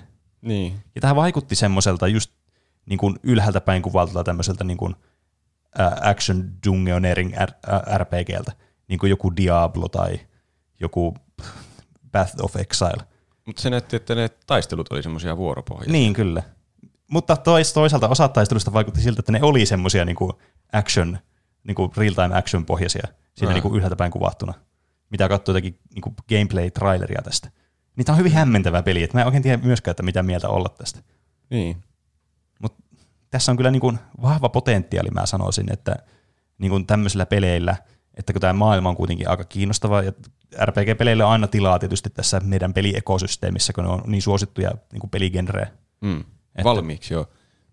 Hurja potentiaalinen pelaajakunta, kun lovi niin on niin iso asia. Niin se, mutta toisaalta se on myös vähän semmoinen niin kuin iso huutomerkki kanssa, niin, että onko tämä sitten vaan tehty tämmöiseksi, että no pelatkaa nyt tämäkin peli. Niin, yrittää ratsastaa lolin varjolla tuommoisella niin uudella pelillä. Mitä jos se onkin ihan kauhea? Niin, ken tietää. Mm. Mutta mielenkiintoilla kyllä odotat, että millainen tämä tulee olemaan. Niin tekisi mieli kyllä testata, mutta jotenkin tuntuu, että mulla on semmoinen olo valmiiksi, ilman minkäänlaista syytä, että mä testaan sitä sillä lailla mielessä, lolipeli, kokeillaanpa, ja sitten mä kyllästyn siihen 13 sekunnin jälkeen. Hmm. Niin, sehän voi olla vaan loli, semmoinen skini jossakin normaalissa, geneerisessä pelissä sitten. Niin, se on tietysti kans yksi tämmöinen huolenaihe, mikä herää. Lolistakin on tullut semmoinen kunnon niinku media yritys, semmoinen jättimäinen, niin, että kyllä sitäkin näkee kaikkialla, ja varmasti on kaiken maailman loli-pehmoleluja ja loli-tv-sarja tulossa ja kaikki. Niin, kyllä. Peliteollisuuden tuplahyppy. Niin, kyllä. Mediakonglomeraatti. Ja musiikkikategorian ykkönen. Kyllä. Mutta saa nähdä. Voihan se olla mahtavakin peli. Niin. Ei voi tietää ennen kuin se joskus tulee ehkä tämän vuoden puolella. Kyllä. Sitten myöskin ehkä tämän vuoden puolella tulee tämmöinen peli kuin Solar Ash Kingdom. Kyllä. Eli jos kuuntelijat tietää, että te tiedätte pelin Hyper Light Drifter, niin tämä on samoilta tekijöiltä tämmöinen hyvin action-pohjaisen näköinen peli, joka muistuttaa tosi paljon Hyper Light Drifteriä, mutta nyt pelataankin kolmannessa persoonassa. Oho. Ja tämä ei ole semmoinen niin kuin ylhäältä päin kuvattu pikselipeli. Vaan se on ihan jollakin Unreal Enginellä tehty semmoinen niin kuin 3D-peli. Kyllä. Mä katsoin siitä jonkun semmoisen lyhyen jonkun trailer-videon, niin tuli mieleen se Journey, se pleikkaripeli. Niin, onhan tämä vaikuttaa kuitenkin semmoiselta aika yksinäiseltä peliltä. Ja sitten myös sillä, että tämä niinku visuaalisuus on tärkeässä roolissa tässä pelissä. Mm. Ja sitä tämä kyllä on. Tämä varmaan jollakin tasolla liittyy myös tähän Hyper Light Drifter-universumiin. Ainakin samanlaisia vihollismöllyköitä vaikutti olevan, mitä siinä pelissä on. Mm. Mutta tästäkään nyt ihan hirveästi ei ole tietoa, että minkälaista tästä käytännössä on tämä kombatti, tai se peli itsessään. Kun se traileri, mikä mä ainakin tästä näin, niin näytti vähän semmoiselta liian koreograafiselta, että se saattoi olla ihan hyvin vaan semmoinen cinematic-traileri. Tiedättekö te sen tuntee? Se on vähän niin kuin se Hogwartsin traileri, että se vähän niin kuin mukaan emuloi gameplaytä, mutta se ei oikeasti ole gameplaytä. Niin. Että se kamera on niin kuin siinä hahmon takana, niin ei välttämättä kerro sitä, että se ei olisi kokonaan tehty CG:llä. Niin, siis jep. Se on tosi harmillista mun mielestä näissä trailereissa. Kun sitten on vaan spekulaatio, että no onkohan se tuommoinen vai ei. Ei voi tietää. Niin. Ennakkotilataan sitten kaikki saatana tämä peli, kun näyttää niin hyvältä. Jep, sitähän sillä yritetään tietysti sitten tehdä. Sitten yritetään saada refundit. Kyllä. Mutta erittäin niin kuin kiinnostavan näköinen peli kyllä. Ja mitä Hyper Light Drifteria on pelannut, niin varmaan tuotakin tulee pelattua sitten. Seuraavana tässä listalla on Far Cry 6. Niitä on jo 6. Mä pelasin viimeksi 4. Eli enkä mä missannutko sitten sen 5. Niin kai se on oltava. Se näytti aina hyvältä, mutta mä en sitten ikinä päässyt sitä pelaamaan. Meinaatko pelata 6? Siinä oli tuo Gus Fring. Kyllä. Ja niin, se näyttää vähän semmoiselta paluu 3 juurille tyyppiseltä, että siinä ollaan jossakin trooppisemmassa ympäristössä taas. Viimeksi oltiin jossakin Keski-Amerikassa tai jossain. Niin. Ja sitten se Gus Fring on nyt sitten se pahis, kun aina se pahis on siinä isoimmassa roolissa. Niin. Se hetkinen, sehän oli se 3. pahis, se Vaas, niin se oli kans tässä niin Better Call Saulissa. Se on se, mikä se on se Nacho Varga tai joku. Ah, siis se oli se. Niin. Okei. Eli ehkä nämä on jotain molemmat ollut nyt. Se on tulee joku yhdistelmä, Far Cry, Better Call Saul, crossover niin joskus. Ehkä nämä on samaa universumia. Niin, se olisikin jännä twisti. Mutta se on ehkä kiinnostavia se, koska se Gus Fring on jotenkin niin hyvää pahis. Niin. Sitä vaan tekee mieli siinä katsoa sen touhuja. Kyllä, semmoinen todella kylmäverinen pahis. Niin, ja aina kun peliin otetaan joku tommoinen todella tunnetun hahmon näyttelijä, niin, jolla ei ole hirveänä muita tunnettuja rooleja, niin se on aina täsmälleen se sama niin hahmo siinä pelissä. Niin. Vähän niin kuin Kevin Spacey oli tässä, no sillä on tietenkin paljon eri rooleja, mutta silloin kun se oli siinä Call of Dutyissa, niin se oli vaan niinku just niinku siitä House of Cardsista se tyyppi. Niin. Tai aina semmoinen niinku bisnesmies, joka ei kaihda keinoja tyyppinen. Tai poliitikko, tai mikä nyt ikinä se siinä olikaan. Sitten lista jatkuu, kun puhutaan tulevasta pelistä, joka herättää paljon kysymyksiä, ja myös herää kysymyksiä, että miten Tuplahyppipodcastissa voisi puhua tällaista pelistä, kun puhutaan The Lord of the Rings Gollumista. Mikä peli tämä siis on? En mä tiedä. Mä en tiedä. Mutta se tuli vastaan, kun mä alkoin tutkia, että mitä pelejä tulee ensi vuonna, tai siis tänä vuonna. Niin tulee joku The Lord of the Rings Gollum-peli. Mä en tiedä yhtään minkälainen peli se on. Tai että mitä siinä tehdään, mutta oletettavasti siinä pelataan klonkulla jotenkin. Niin. Tämä on mun mielestä mahtavaa ottaa tähän kanssa mukaan, koska tämä on niin kummallinen ja mysteerin verhoa. Minusta tuntuu, että kukaan ei tiedä, mistä tämä peli kerrotaan. Olisi hauska, kun aina näissä Taru Sormusten herrasta peleissä pelataan jollakin miekkamiehellä tai jollakin semmoisella. Sitten sillä jotenkin kehitetään, saadaan uusia miekkoja tai ostetaan jotain panssareita tai ihan mitä tahansa. Mutta jos pelataan vaan aina klonkulla. Niin. Eihän sehän ole niinku alasti aina ja sillä ei ole ikinä mitään aseita. Se on semmoinen huumeaddiktio, vaan menee jossain luolissa. Mitä sille voi upgradeata? Niin. Aineita voi upgradeata. Niin. Sun veli varasti sulta sormuksen. Äkkiä Dual Sense, molemmat triggerit täysillä pohjaan ja kurista se hengiltä. Siinä se tulee taas hyödynnetty. Tämä on semmoinen anti-RPG, että tässä aloitetaan niinku jollakin 20-levuisella tyypillä, semmoisella normilla, ja sitten koko ajan muututaan huonommaksi ja huonommaksi, ja sitten se muuttuu semmoisiksi klonkuksi pikkuhiljaa. Tulee aina level down, ja sitten saa päättää, minkä ability ottaa pois. Niin. Tässä on joku pelimaailma, joku uusi tämmöinen kulttiklassikko kyllä tulossa, jos tuo pitää paikkansa, tuo teidän teoria. Tämä on niin joku, mikä se on se Goose Simulator, vai mikä se on? Goat Simulator. Niin vähän niin kuin semmoinen. Että siinä vaan perseillään sillä Tarun Sormusten herrassa maailmassa. Siinä vaan olisi kyllä mielenkiintoinen veto hyödyntää tuommoista niin kuin franchisea. Niin. Ja sitten voi välillä muuttua myös näkymättömäksi. Sehän on klonkun tunnettu isku. Totta. Kyllä pääsee sitten kuristamaan selän takkaa oikein näkymättömänä. Niin. Se menettää viimeisenä sitten sen kyvyn. Sitten se on ihan täysin hyödytön. Sitten se peli loppuu. Niin. No niin, se on nyt päätetty. Kyllä me tiedettiin, mitä siinä tapahtuu. Sitten, kenen vuoro? Onko minun vuoro? Tulee myös tämmöinen kuin Stray. Tämä oli tosi mielenkiintoisen näköinen. Mä sanoisin, että tämä on semmoinen peli, mikä sai mut Demon's Souls lisäksi, että mä haluan ostaa Pleikka 5. Tämä oli jostain syystä mullekin, että mä haluan ostaa Pleikka 5, vaikka en varmasti pelkästään tämän vuoksi osta, mutta tuli semmoinen olo, että haluaisin ostaa. Oliko tämä se kissa, jolla on reppu? Kyllä. Joo. Tämä on kissareppupeli. Kissa ratkoo jotakin mysteerejä. Niin, ja menee tämmöisessä niinku robotti maailmassa, missä kaikki on robotteja. Ne kaikki on robotteja, paitsi yksi on kissa. Se oli jotenkin todella tunnelmallinenkin tämä traileri. Siitäkään ei tiennyt, onko se gameplaytä vai ei. Se oli semmoinen hämärä traileri. Mutta tämä vaikuttaa jotenkin, tämä koko niinku lähtökohta tähän pelille kuulostaa vaan semmoista, että tämä on ihan pakko vaan kokeilla itse. Viimeksi kun mä pelasin kissalla, niin se oli Karvinen 2 peli. Ei. Mutta tämä on sitten varmaan sieltä Spectrin toisesta päästä sitten. 10/10 ennen kuin ollaan pelattu tätä peliä. Se ei voi olla kuin positiivinen yllätys. Niin. Joo, kyllä se visuaalisesti näyttää hauskalta. Ainakin. Jotenkin ajatuksena liikkua tuommoisella kissalla jossain kaupungissa kuulostaa hassulta. Niin, kyllä. Ja sitten siellä on joku reppu vielä. Mitä se reppu sisältää? Niin. Kuka sen repua sille laittanut? Niin. En kissat itse saa itselle reppua. Tai niin. Ehkä tämä peli on tämmöinen niin stranding-peligenren niin peli, missä mennään ja kerätään reppuun enemmän tavaroita ja kuljetetaan niitä paikasta A paikkaan B. Niin. Cat Stranding. Niin, kyllä.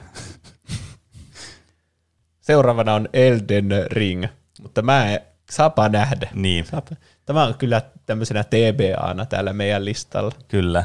Siis tämä on semmoinen... Tämä kuitenkin on vuoden odotetuimmat jakso, niin kyllä tämä silti, tämä on joka vuosi mulla vuoden odotetuin peli, Elden Ring. Eli siis From Softwarein tämmöinen uusi peli, jossa on ollut mukana myös tämä George R.R. Martin. Ja tarkoituksena on sitten tehdä jotakin Souls-tyylisiä asioita, luulisin. Niin. Mutta ei tästä tiedä niinku yhtään mitään. Mä olisin ihan hyvin voinut luulla tästä trailerista, että tämä on niinku Dark Souls 4 tämä peli. Siihen tulee myös lotrit mieleen, varmaan niin, koska siinä on ring. Kyllä. Niin, ja vielä tommonen Elden Ring. Niin. One ring to rule them all. Mm. Se oli jotenkin semmoinen hirveän eeppinen tunnelma. Mm, kyllä, niin kuin on totta näillä From Softwaren pelillä olla. Mm. Siinä on kyllä internetin rakastamat asiat laitettu yhteen kaikki. Mm. Tämä on kyllä semmoinen, että mä odotan tätä innolla. Mä haluaisin, mun tavoite tälle vuodelle tai toive tälle vuodelle on, että tästä tulisi edes joku traileri tai joku gameplay-juttu tälle vuonna. Mitä tahansa. Mitä tahansa. Niin. Viime vuonna ei tullut mitään tästä. Lasketaanpas hetki. Okay. Sekiro tuli 2019, ja sitä ennen tuli Dark Souls 3. Mm. Milloin se tuli? Olisiko se ollut 2017? No sehän on sitten tänä vuonna justiin. Asiahan on sitten just niin. Niin. Milloin tuliko 2017, kun tuli Dark Souls 3? 2016 itse asiassa. No niin. Ja sitten sitä ennen tuli Bloodborne. Ei, mun mielestä Bloodborne tuli niin sen jälkeen. Eiku tuliko? Ei tullut. Mitäs tietää, kun mä oon pelannut Bloodbornea nyt ihan hirveästi tässä viime aikoina. Bloodborne tuli 2015. Oho, no siinä oli nopea aika, että niillä oli vaan vuosiero. Niin, niillä on saattanut olla eri dev-tiimit, niillä on useampi tiimi kyllä. Koska ainakin Dark Souls 2 oli toisen devaustiimin tekemä. Okay. Mutta mä en nyt muista, miten tämä meni, tämä Bloodborne ja Dark Souls 3. Ne on kuitenkin hyvin, niissä on tosi paljon samantyylisiä elementtejä mukaan. Mm. Voihan se olla. George R.R. Martin tunnetusti on nopea aina noissa projekteissa. Niin kyllä. Tähän projektin turmioksi kyllä koitu tämä niin, kirjoittajan läsnäolo tässä.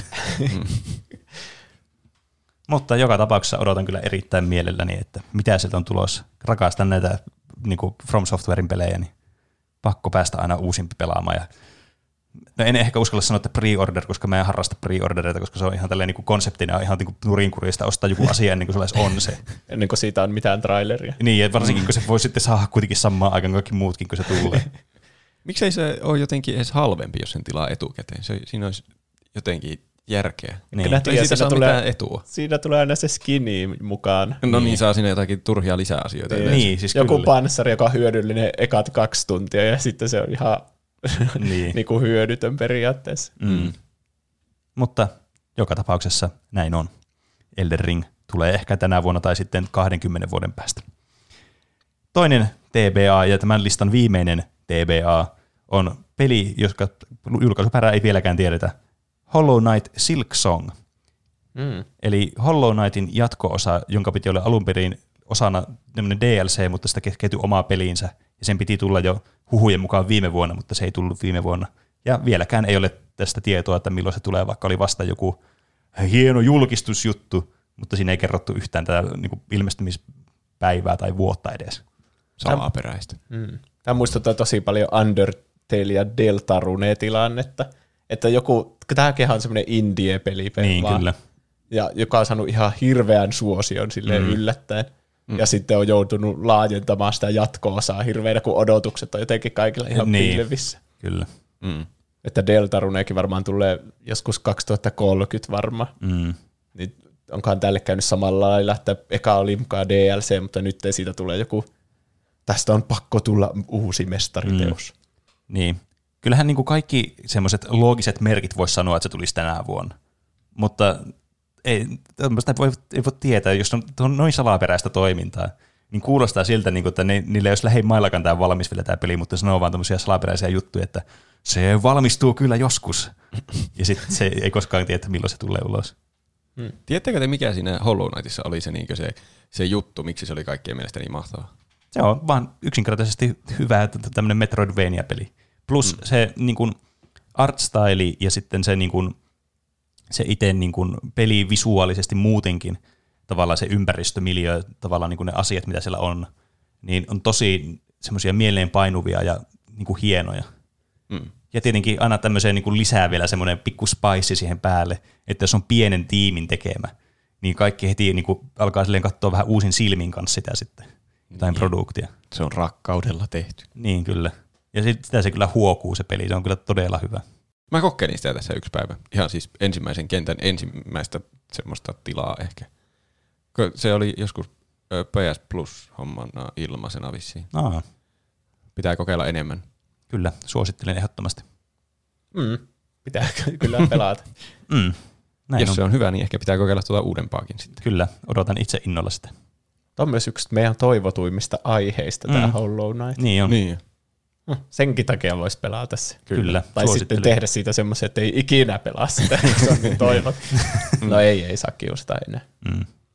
Siinä oli varmaan kaikki pelit, mitä on tulossa tänä vuonna. Kaikki, joka ikinen peli. Niin. Kyllä. Ja jopa pelejä, joita ei tule tänä vuonna. Mm. Niin. Aina tulee semmoinen yllätyspeli kuitenkin loppuvuodesta, jota kukaan ei osaa odottaa, joka on kaikkien suosikki. Niin. Sitäkin me odotamme. Kyllä. Se on mukava yllätys sitten, kun se tulee. Pythagoras on vaarassa. Jos en onnistu pelastamaan häntä, hypotenuusa ei koskaan ratkaista, eikä kolmioleipiä keksitä. Minun on varastettava hänen murhaajansa, Ailadi Lailan, aseen panokset, ennen kuin hän menee menneisyyteen etsimään minua. Onneksi tiedän hänen telttansa sijainnin. Näin siitä mainoksen Astral TV:llä.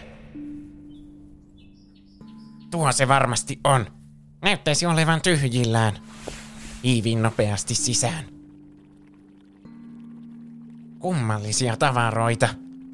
Ailadi Laila on selvästi jonkinlainen selvänäkijä. Missä se ase on? Missä se ase on? Haha, täällä! Voi ei, hän tulee! Piiloon! Perhanan rakkinen lämpenee kovin hitaasti. Missäs aseeni on? Miksi nuo tarvotit ovat tuossa lattialla? No, hällä väliä kerään ne, kunhan hommat on hoidettu.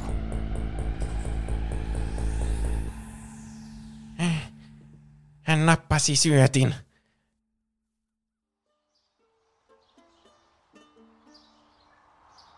Me pienen apurini kanssa valmistelleet sellaista jännittävää pientä projektia. Tämäkö on verstaanne? Kyllä, tervetuloa. Olette saapuneet verstaaseeni. Missä Jarkko on? Jarkko. En tainnut mainita apurini nimeä. Hei Pythagoras, jonko sait kaupat tehtyä? Tekö olette Jarkko? Kyllä. Lämpimät terveiset Sobrakrakhain kuroreilta. Oi hei! Sinä kuolet nyt! Mitä?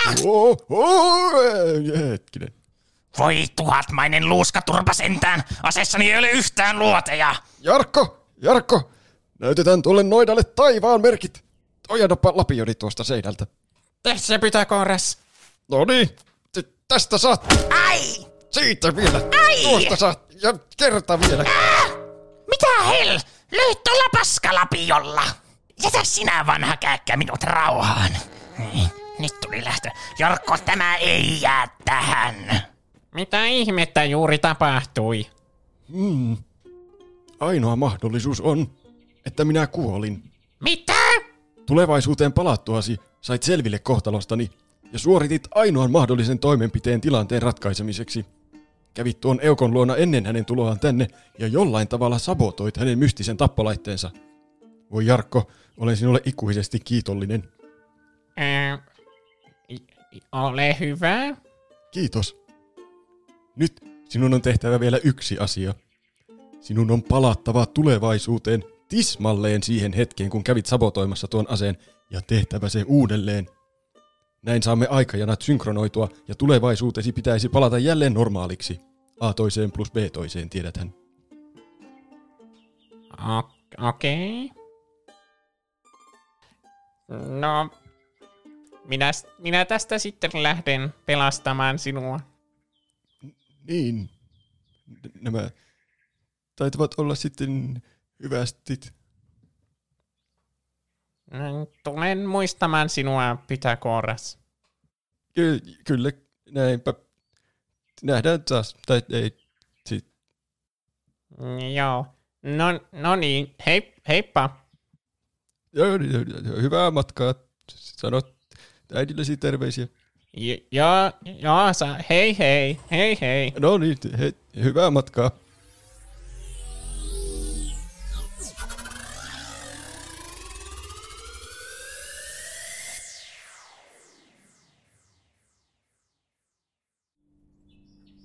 Tuo se varmasti on. Näyttäisi olevan tyhjillään. Hiivin nopeasti sisään. Kummallisia tavaroita. Ailadilailla on selvästi jonkinlainen selvänäkijä. Missä se ase on? Missä se ase on? Haha, täällä! Voi ei, hän tulee! Piiloon! Perhanan rakkinen lämpenee kovin hitaasti. Missäs aseeni on? Miksi nuo tarotit ovat tuossa lattialla? No, hällä väliä kerään ne, kunhan hommat on hoidettu.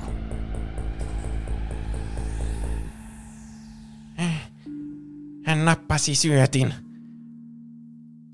Mitäs näissä piirustuksissa on?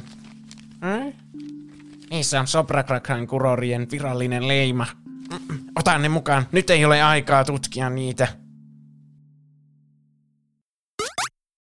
Ja noin, pääsemme taas jälleen kerran jatkamaan aihettamme. Ja mikäs meillä olikaan aiheena? Vuoden parhaat elokuvat ja sarjat, kun aletaan käymään uusimpia julkaisuja läpi, mitä tänä vuonna tulee. Niin, tulevan alkavan vuoden parhaat. Niin, kyllä. Mahdollisesti. Ainakin ei välttämättä parhaat, mutta olemassa olevat, jos sitäkään. Ja odotetuimmat. Niin. Tai edes vähän odotetut. Jokseenkin odotetut aiheet. Kyllä. Tai siis pelit, elokuvat, musiikit, mitkä lie, paitsi että musiikkia. Ehkä mä mennään nyt suoraan asiaan tässä. Roope, haluatko kertoa meille ensimmäisen elokuvan tältä vuodelta? Minäpä kerron. Tältä vuodelta, ja tämä on varmaan aika yleinen sattuma nyt tässä, että tämä piti olla jo viime vuodelta. Niin toivottavasti nyt sentään tältä vuodelta. 15.1. pitäisi tulla tällainen kuin Wonder Woman 1984. Se on tullut jossakin striimausjutuissa jo. No kylläpä se sitten varmasti tulee tänään. Onko se HBO Maxille? Mä en kyllä tiedä, onko se sitten niinku käytännössä sama kuin HBO Nordic. Striimauspalveluita on ihan liikaa. Niitä on ärsyttävää, kun mennään aina ihan sekaisin, että mikä, sulla pitää olla tää HBO XXL Netflix Edition. Niissä on vielä jotain toisia tierejä. Niin, ja sitten joku Amerikka-versio, Eurooppa-versio, jossa on eri tarjonnat sitten. Niin. No tämä oli kuitenkin Suomen julkaisupäivältä nyt 15. tammikuuta. Eli nyt Suomessa näkee tämän 15. tammikuuta. Niin. Trailerissa se mielestäni näyttää ihan hauskalta elokuvalta. Kyllä. Semmoiselta ja samantyyliseltä kuin se edellinenkin Wonder Woman. Jep. Ja edellinenhän oli ihan elokuva. Niin munkin mielestä se oli ihan hyvä. Se oli sellainen positiivinen niin kuin yllätys siihen aikaan, koska odotukset ei ollut kovin korkealla. Niin, koko DC:stä. Niin. Mutta tämä on vissiin saanut... Suicide Squad tullut justiin vuotta ennen sitä. Varmaan. Mutta niin, tämä on saanut aika kehnot arvostelut kyllä. Jotain sellaista 6/10 tasoa. Niin. Tämä voihan se olla silti semmoinen niinku popcorniviihdettä oleva elokuva. Niin. Mitä mä uskon, että tämä varmasti on. Et en mä usko, että tästä tulee mikään niinku superhitti menestys olemaan, mutta varmasti ihan niinku mukavaa katsottavaa siitä huolimatta. Niin. Se cheetah näyttää hassulta. Tai mikä se onkaan? Cheetos. Cheetos. Siinä on sellainen nainen, joka muuttuu pikkuhiljaa siksi Wonder Womanin pahikseksi. Mä en tiedä siitä mitään, mutta tästä tulee mieleen sellaista 90-luvun. Se on se, että supersankarielokuvat vähän sille, niin kuin, mikä se on se Batman, missä se yksi muuttuu kissanaiseksi ja sitten se koko luonne muuttuu kissamaiseksi. Aivan. Räppäsit. Seuraavana täällä on Peruna, joka kanssa oli semmoinen, joka oli vissiin joulukuussa tulossa. Mutta sitten se nyt siirrettiin tammikuulle. Tämä on se suomalainen Monty Pythonin Kraalin malli, joka sijoittuu Suomeen keskiajalle. Ja mä en usko, että se on kovin akkuratea silleen historiallisesti. Mä en ole ikinä ajatellut, että Suomessa on mitään sellaista kuningashierarkiaa, että on ritareita ja kaikki. Mutta siellä, mikä se on? Joonas Nordman. Onko se päähenkilö? Ehkä. Se löytää perunan ja sitten se haluaa alkaa yrittäjäksi ja myymään perunoita. Tuo on kyllä jotenkin tosi mielenkiintoinen elokuva. Mä haluan nähdä tuon. Se traileri, joka se eskaloituu koko ajan. Siinä taisi olla, onko se Tommi Korpela jotkut enkelisiivet selässä.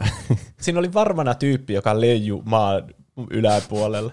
Niin mä toivon, että tässä on sellaista graalinmalia henkeä, että tämä muuttuu joksikin epärealistiseksi aina välillä. Tämä, siis se traileri vaikuttaa justiin siltä, että tämä on niin ytimessään aivan hölmö elokuva. Mm. Vitsi, Kari Ketonen on ehkä Suomen paras näyttelijä. Se on niin hauska. Se on niinku hauska, vaikka se olisi vaan ihan hiljaa eikä tekisi mitään. Mm. Sillä on niin hauska ilme aina. Se on tänne joku niinku päähenkilö, semmoinen pääpahis, joku naurismyyjä tai joku naurisyrittäjä. Mm.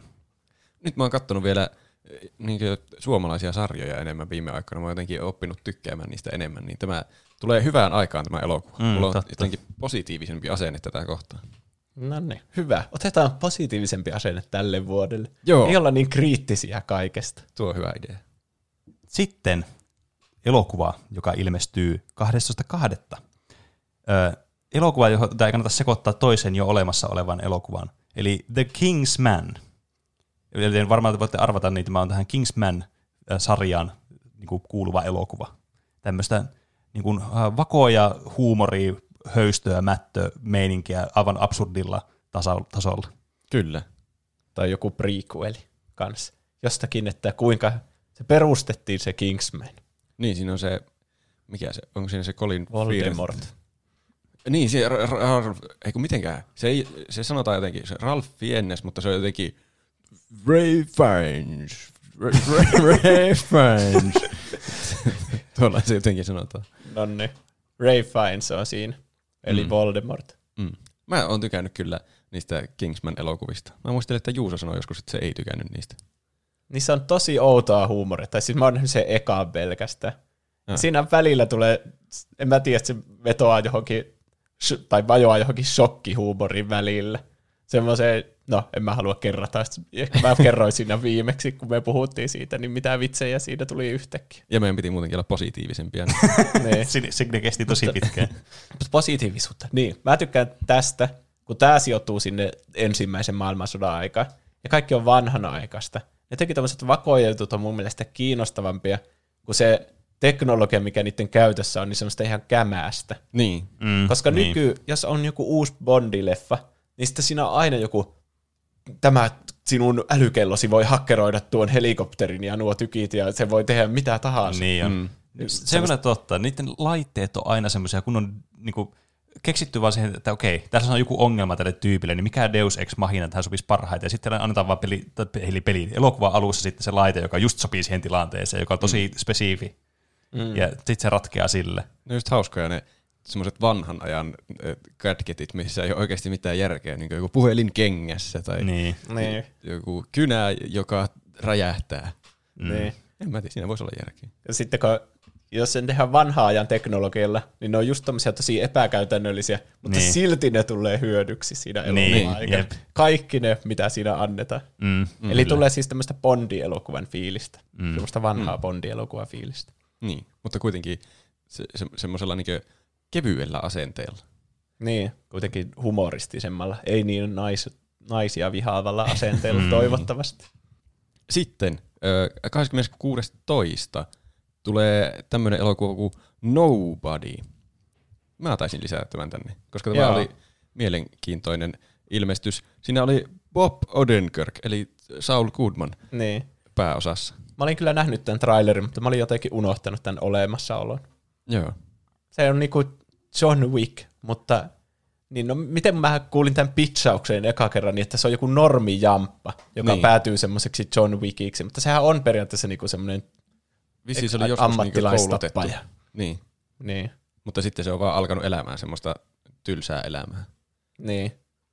Ja sitten se saa jonkun mafian peräänsä. Ja sitten sen pitää suojella perhettänsä. Mutta mä haluan ainakin kyllä nähdä, miten Bob Odenkirk pärjää jossakin tuossa huussa toimintapläjäyksessä. Niin, se oli niin hauskan näköistä, kun se siinä trailerin alussa se oli mukaan ihan normityyppi. Niin sitten se yhtäkkiä sanoo, että I'm gonna fuck you up joillekin bussissa. Ja sitten kun se on niin hauska nähdä jossakin tappelemassa, kun se näyttää niin sellaisella normityypiltä. Sitä ei kans osaa ottaa jotenkin tosissaan sitä näyttelijää, paitsi ehkä nyt Better Call Saul-hommien jälkeen vähän enemmän, mutta on se niissäkin aika semmoinen koominen tyyppi välillä. Nee. Sitten jos se tuossa on niin kokonaan vakava tyyppi, niin sitten tuntuu, että odottaa koko ajan jotakin vitsiä. Mm. Saa nähdä. Ehkä siinä on vitsi. Se tuntuu komedia-elokuvalta kuitenkin enemmän kuin toiminta-elokuvalta. Ehkä siinä on se vitsi, että Bob Odenkirk on semmoinen toimintarankari. Niin. Se on se koko elokuvan vitsi on siinä. Mm. Jos tuossa olisi joku toinen näyttelijä, joku Statham, niin kattoisitko edes? No en ikinä. Niinpä. Se olisi maailman geneerisin toiminta-elokuva. Eli näyttelijä pelastaa. Mm. Seuraavana täällä on 5. maaliskuuta uusi Disney-leffa. Mm. Disney-prinsessaa-leffa, eli Raya and the Last Dragon. Raya ja viimeinen lohikermi. Onko sillä joku suomennos? En tiedä. Kuulostaa vaan Rajalta. Kuulosti kunnon Hagrid-suomennos. Niin. Disney-leffoja suomennokset on muuten aina ihan pöljiä. Tiedättekö? Niin kuin Moana on Suomessa Vajaana. Mä en ymmärrä, miksi se piti vaihtaa edes se nimi. Häh? Joo. Onko? Joo. Oletko koskaan ajatellut tuota asiaa? Niin, kun sä aina katsot jostakin varetettuna kuitenkin se elokuva. Mutta Suomessa se on Vajaana. Kaikki posteritkin on Vajaana. Ai jaa. Ja siinä on... Ai jaa. Ja samalla lailla tämä Zootopia oli Suomessa Zootropolis. Totta. Niin. Miksi ne käännetään nuo nimet ole niin kuin turhaan? Niin. Se tulee jotenkin epäselvempiä. Niin. Tuleeko tästäkin joku... No, Raija olisi liian järkevä. Tästä tulee joku... Laura ja viimeinen lohikäärme. Niin, joku ettei edes tunnista sitä. Niin, kyllä. Mm. Tai ei välttämättä edes mikään suomalainen nimi, eihän Vaijaanakaan ole mikään Jaana. Niin, totta. Niin. Se olisi joku Rahniikas. Ja siitä mennä tulla kyllä paha sana. ei, onneksi se meni vähän ohi kuitenkin. Niin. Mutta tää on siis niinku... Samaa sarjaa vähän niin kuin, kun nyt on ollut uudet Disney-prinsessat. Mm. Disney on vähän ottanut niin kuin etäisyyttä näihin semmoisiin vanhan ajan tarinoihin, jossa on prinsessoja ja semmoista, niin kuin siinä 2000-luvun alussa. Mutta sitten tuli nämä Kaksinkarkuteille ja Frozen ja Moana, jotka kaikki on mun mielestä tosi hyviä leffoja. Niin tämä on vähän niin kuin sitä sarjaa. Mm. Mutta nyt on tommonen niin kuin vähän toiminnallisempi elokuva ja tommonen niin kuin mulla tuli siitä Rajasta semmoinen olo, että se on semmoinen jo ennalta vähän niin kuin kykenevämpi ja itsenäisempi hahmo. Yep. Että kun näillä aikaisemmilla on aina siinä alussa joku laulu, että minun elämäni on tylsää, minun elämässä ei tapahdu mitään, tulisipa joku mies ja sitten mun elämä kääntyisi yhtäkkiä päälailleen. Mm. Niin sitten tämä tuntuu semmoiselta, että tällä on niin kuin joku päämäärä siinä alusta heti, että minun pitää löytää se viimeinen lohikäärme. Totta. Mä haluan kyllä katsoa tämän elokuvan. Tässä on Disney ja tässä on lohikäärmeitä. Tai no ainakin yksi lohikäärme. Tämä on varmasti hyvä elokuva. Niin. Tuntuu, että ne vanha ajan Disney. Me katsottiin siis Pieni merenneito aika vasta sieltä Disney Plusasta. Tuntuu, että niissä, ainakin noissa tytöille suunnatuissa elokuvissa, on se, pelkästään se rakkaus, niin kuin se koko juoni. Että nyt sinun elämän tehtäväsi on löytää joku komea mies. Siinä se. Se on kyllä harmi. Niin jo. Mutta tässä, jos se on semmoinen mahtava seikkailijatyttö, joka tekee muutakin kuin etsii komeaa miestä, niin se kuulostaa paljon paremmalta. Niin. Mm. Olisipa outoa, jos olisi tämmöinen Disney-prinssaleffa, jossa ei olisi mitään rakkaustarina. Se vaan kertoisi siitä, että se etsii sitä lohikärmettä. Niin. Paitsi oliko siinä Moanassa mitään? Totta, ei ollut. Se vaan seilasi sille. Mm. Se on uusi Disney. Kyllä, parempi Disney. Niin. Paitsi mulla tuli vähän semmoinen niinku vipa niinku Star Warsin Rey. Semmoinen, että onkohan se liian semmoinen märi suu heti alusta asti, kun siinäkin se veti kaikenlaisia voltteja ja taisteli ihan täydellisesti. Mutta mä veikkaan, että vaikka se olisi semmoinen, niin sitä vihattaisi paljon vähemmän, koska se ei sijoitu Star Wars-universumiin. Niin. Ja Star Wars-universumi on täynnä vihaa. Niin. Mm. Ja me ei kaivata sitä tänään vuoteen, kun me ollaan positiivisempia. Kyllä. Kuka luki viimeksi? Sehän oli Juuso, joten nyt se on minun vuoroni. Noniin. Kun mennään päivämäärään 2.4. Puhuttiin aikaisemmin tämmöisistä niin vakoja hömppäelokuvista, jossa on paljon komediaa mukana. Niin puhutaan sitten vakoja hömppäelokuvasta, jossa ei yhtään komediaa mukana. Eli 007 elokuva, No Time to Die. James Bond-flikki sieltä ilmestyy vielä. Viimeinen, jossa Daniel Craig on tämä ikoninen päähenkilö. Tuntuu, että tätä on odottanut niinkö vuosia. Mm. Että tämä on melkein ollut tulossa koko ajan, mutta sitten ei ihan kuitenkaan. Niin, kyllä. Tämä oli varmaan eka, joka koronan takia lykättiin. Musta, tai ainakin semmoinen nimekkäin. Mm. Tämä varmaan piti tulla jo joskus viime niin kuin kesänä, tai sille niin kuin just siinä keväällä joskus. Niin, kyllä. Ja onko tätä lykätty vielä monta kertaa? Siellä tuli mun mielestä joku koronaan liittymätönkin viivästys jossain vaiheessa. Niin. Tämä oli alkuperin tarkoitus tulla joskus, olisiko ollut marraskuussa 2019 tämä elokuva. Silloin olisi kannattanut julkaista se. Niin olisi. Silloin olisi ollut turvallista. Että tässä on nyt tapahtunut kyllä todella paljon näitä viivästyksiä sitten. Mm. Ja sitä tuntuu kyllä, että viimeisin Bond-elokuva, minkä näki, niin sitä oli ihan hirveän pitkä aika. Niin jo. Mikä se oli? Oliko se Spectre? Se oli. Niin. Siinä oli se Christoph Waltz. Mm, yeah. Kyllä. Yeah. Tässä on nyt Rami Malek on pahiksena. Eli Mr. Robotista. Niin, aivan. Justiin. Ja se oli, eikö se näytellyt Freddie Mercurya siinä Queen-elokuvassa? Se oli kyllä hyvä siinä. Saiko sai varmaan joku Oscarin tyyli siitä. Tai ainakin yhtään. Golden Globin. Ei kyllä haittaisi, jos se olisi saanut. Se oli ihan hyvä elokuva. Ja tässä on kauheena muitakin näyttelijöitä. Niin kuin Daniel Craig. Muun muassa. Semmoisia näyttelijöitä, jotka on niinku, se on se, että tuo on tuo näyttelijä.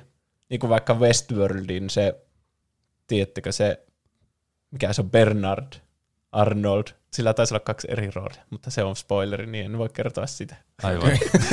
Onneksi et kertonut. Nyt tuli tämmöinen vihreä paprika-spoileri. Sitten Death Strandingista se Fragile näyttelijä ja sitten Blade Runnerista oli se nainen kanssa, se, joka on semmoinen tyttökaveri, mutta se on AI.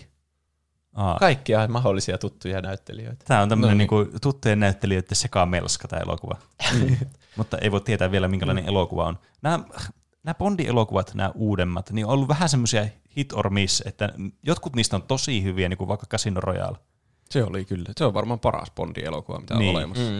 Ja sitten jotkut on semmoisia, että lässähtää jotenkin kasaan. Se menee suunnilleen, että joka toinen on hyvä ja joka toinen huono. Kyllä. Casino Royale, tosi hyvä. Sitten oli Quantum of Solace, oli huono. Ai niin, sitä mä edes muistan. Sitten tuli Skyfall, joka oli tosi hyvä. Mm. Ja sitten oli tämä Spectre. Ei ollut mikään huono, mutta se oli sitä meh-kategoriaa ihan selvästi. Kyllä. Eli nyt on taas niinku hyvä ulos. Niin. Toivottavasti ainakin. Tämä on kuitenkin vähän niin kuin tämmöinen, pitäisi olla kliimaksi tälle tämänhetkiselle niin Bondi-tarinalle. Niin. Kyllä nuo mun mielestä kaikki on ollut, no siis Quantum of Solace ei lasketa, mutta kaikki on ollut aika hyviä Daniel Craigin Bondit minun mielestä. Se on ollut hyvä Bondi. On. Sitten vaan otellaan sitä paskamyrskyä, kun se musta nainen, joka tulee siinä, se oli siinä trailerissakin, niin se varmaan on seuraava niin kuin 007, joka korvaa sitä Daniel Craigin vähän niin kuin päähenkilönä. Ja tulee hirveä paskamyrsky siitä varmasti tulee. Niin. Mutta onneksi tähän elokuvaan. Tämä on varmasti semmoinen, että tässä niinku se kerää pisteitä, ettei tule semmoista niinku yllättäistä muutosta. Mm. Ja tässä niinku näytetään, että ei, se on niinku kunnon badass, että se nainenkin voi olla 007. Niin. Mm. Ja sitten Daniel Craig näytetään huonossa valossa, niin kaikki kääntää kelkkansa. Daniel Craigin näyttelijäsuoritus on aivan niin abysmaalinen, niin sitten kaikki on silleen, ai vitsi, hyvä, tätä Bondi vaihtuu. Niin. Toivottavasti mahtavaa. Täydellinen elokuva. No sitten. 2.4., joka näyttää aivan samalta päivältä kuin tuossa 007. Tulee autolla ajelua. Fast and Furious 9. Monet näistä elokuvista kyllä tuntuu siltä, että ei nämä kuitenkaan tuu esikin. Niin. Tai sitten niitä ne lykätään syksylle. Mä en tiedä, onko mä nähnyt yhtäkään Fast and Furious. Ehkä yhden. Ihan varmasti oot yhden ollut katsomassa. Katsottiin joskus elokuvateatterissa porukalla yksi näistä. No ehkä olisiko se ollut 7? Niin, 7. Eli meillä on 1 vaan jäänyt välistä sitten. Niin. 5 oli se hullu suosittu, jossa oli se Dansa Kudur. Se biisi. Aivan. Tässä on John Cena, joka on nyt Vin Dieselin veli. Molemmat hauskata lapsia. Sitä on tullut Vin Dieselin veli nyt tässä. Niin. Tässä jatkuu se perheteema. Kun musta tuntuu, että joka leffassa paljastuu, että joku on jonkun veli ja sitten tulee kostamaan. Niin. Koska siinä 7 oli ihan varmana joku, että se Jason Statham on jonkun niistä joku sukulainen ja se tuli kostama. Niin. Mm. Mutta joka tapauksessa mä kerrotin muistiinpanoihin tänne, että Vin Dieselinä tehdään CGI-hahmolta. Se on varmaan, se johtuu siitä, kun se oli siinä Arkissa ja sitten siinä, mikä se on Fast and Furious pelissä, että mä oon nähnyt sitä liikaa viime aikoina kaikissa peleissä, niin se on se koko ihminen sijaitsee tällä hetkellä Uncanny välissä. Aivan. Se ei enää näytä normaalilta ikinä. Se on liian meemikäs, että sitä voisi niinku ajatella enää ihmisenä. Niin. Seuraavana täällä on 16. huhtikuuta Mortal Kombat, joka joku, mä kirjoitin sen koolla, mutta jompikumpi teistä muutti sen tänne muistiinpaneihin niinku C-ksi. Ai, niinkö? Onko? Tai sitten se oli joku autocorrect. Tästä ei tainnut olla mitään tyyliä olemassa, mitään trailereita tai onpas. Onko? Eiku ei oo. Eiku en mä tiedä. Siis musta tuntuu, että mä oon nähnyt jonkun, mutta mä en ole ihan varma, että onko mä nähnyt vain jonkun, tiedätte näitä clickbaitteja YouTubessa, semmoisia niin fan-made-trailereita. Mutta nyt kun mä alan miettimään sitä, niin se oli liian semmoinen niin kuin spesifinen jotenkin niin kaikki tilanteet, että ei voi olla fan-made. Ai jaa. Mä yritin, niin. Melkein missä tahansa elokuvasta, vaikka keksis päästä elokuvaan, niin silti siinä on traileri YouTubessa. Niin on, kyllä. Koska ne on justiinsa niitä, jotka on leikattu monista eri asioista. Niin. Niin joskus oli joku Friendit-elokuvatraileri, jolla oli varmaan miljoonia vievejä ja se trendasi joka ikisessä somessa. Mm. Se oli vain jotain vanhoja Friendit-jaksoja laitettu jotenkin yhteen siihen trailerin. Mm. Se on kyllä oikeasti niin ärsyttävää. Mm. Tai siis niin kuin, pitäisi olla joku laki, että sillä pitäisi lukea, että se on fan-made.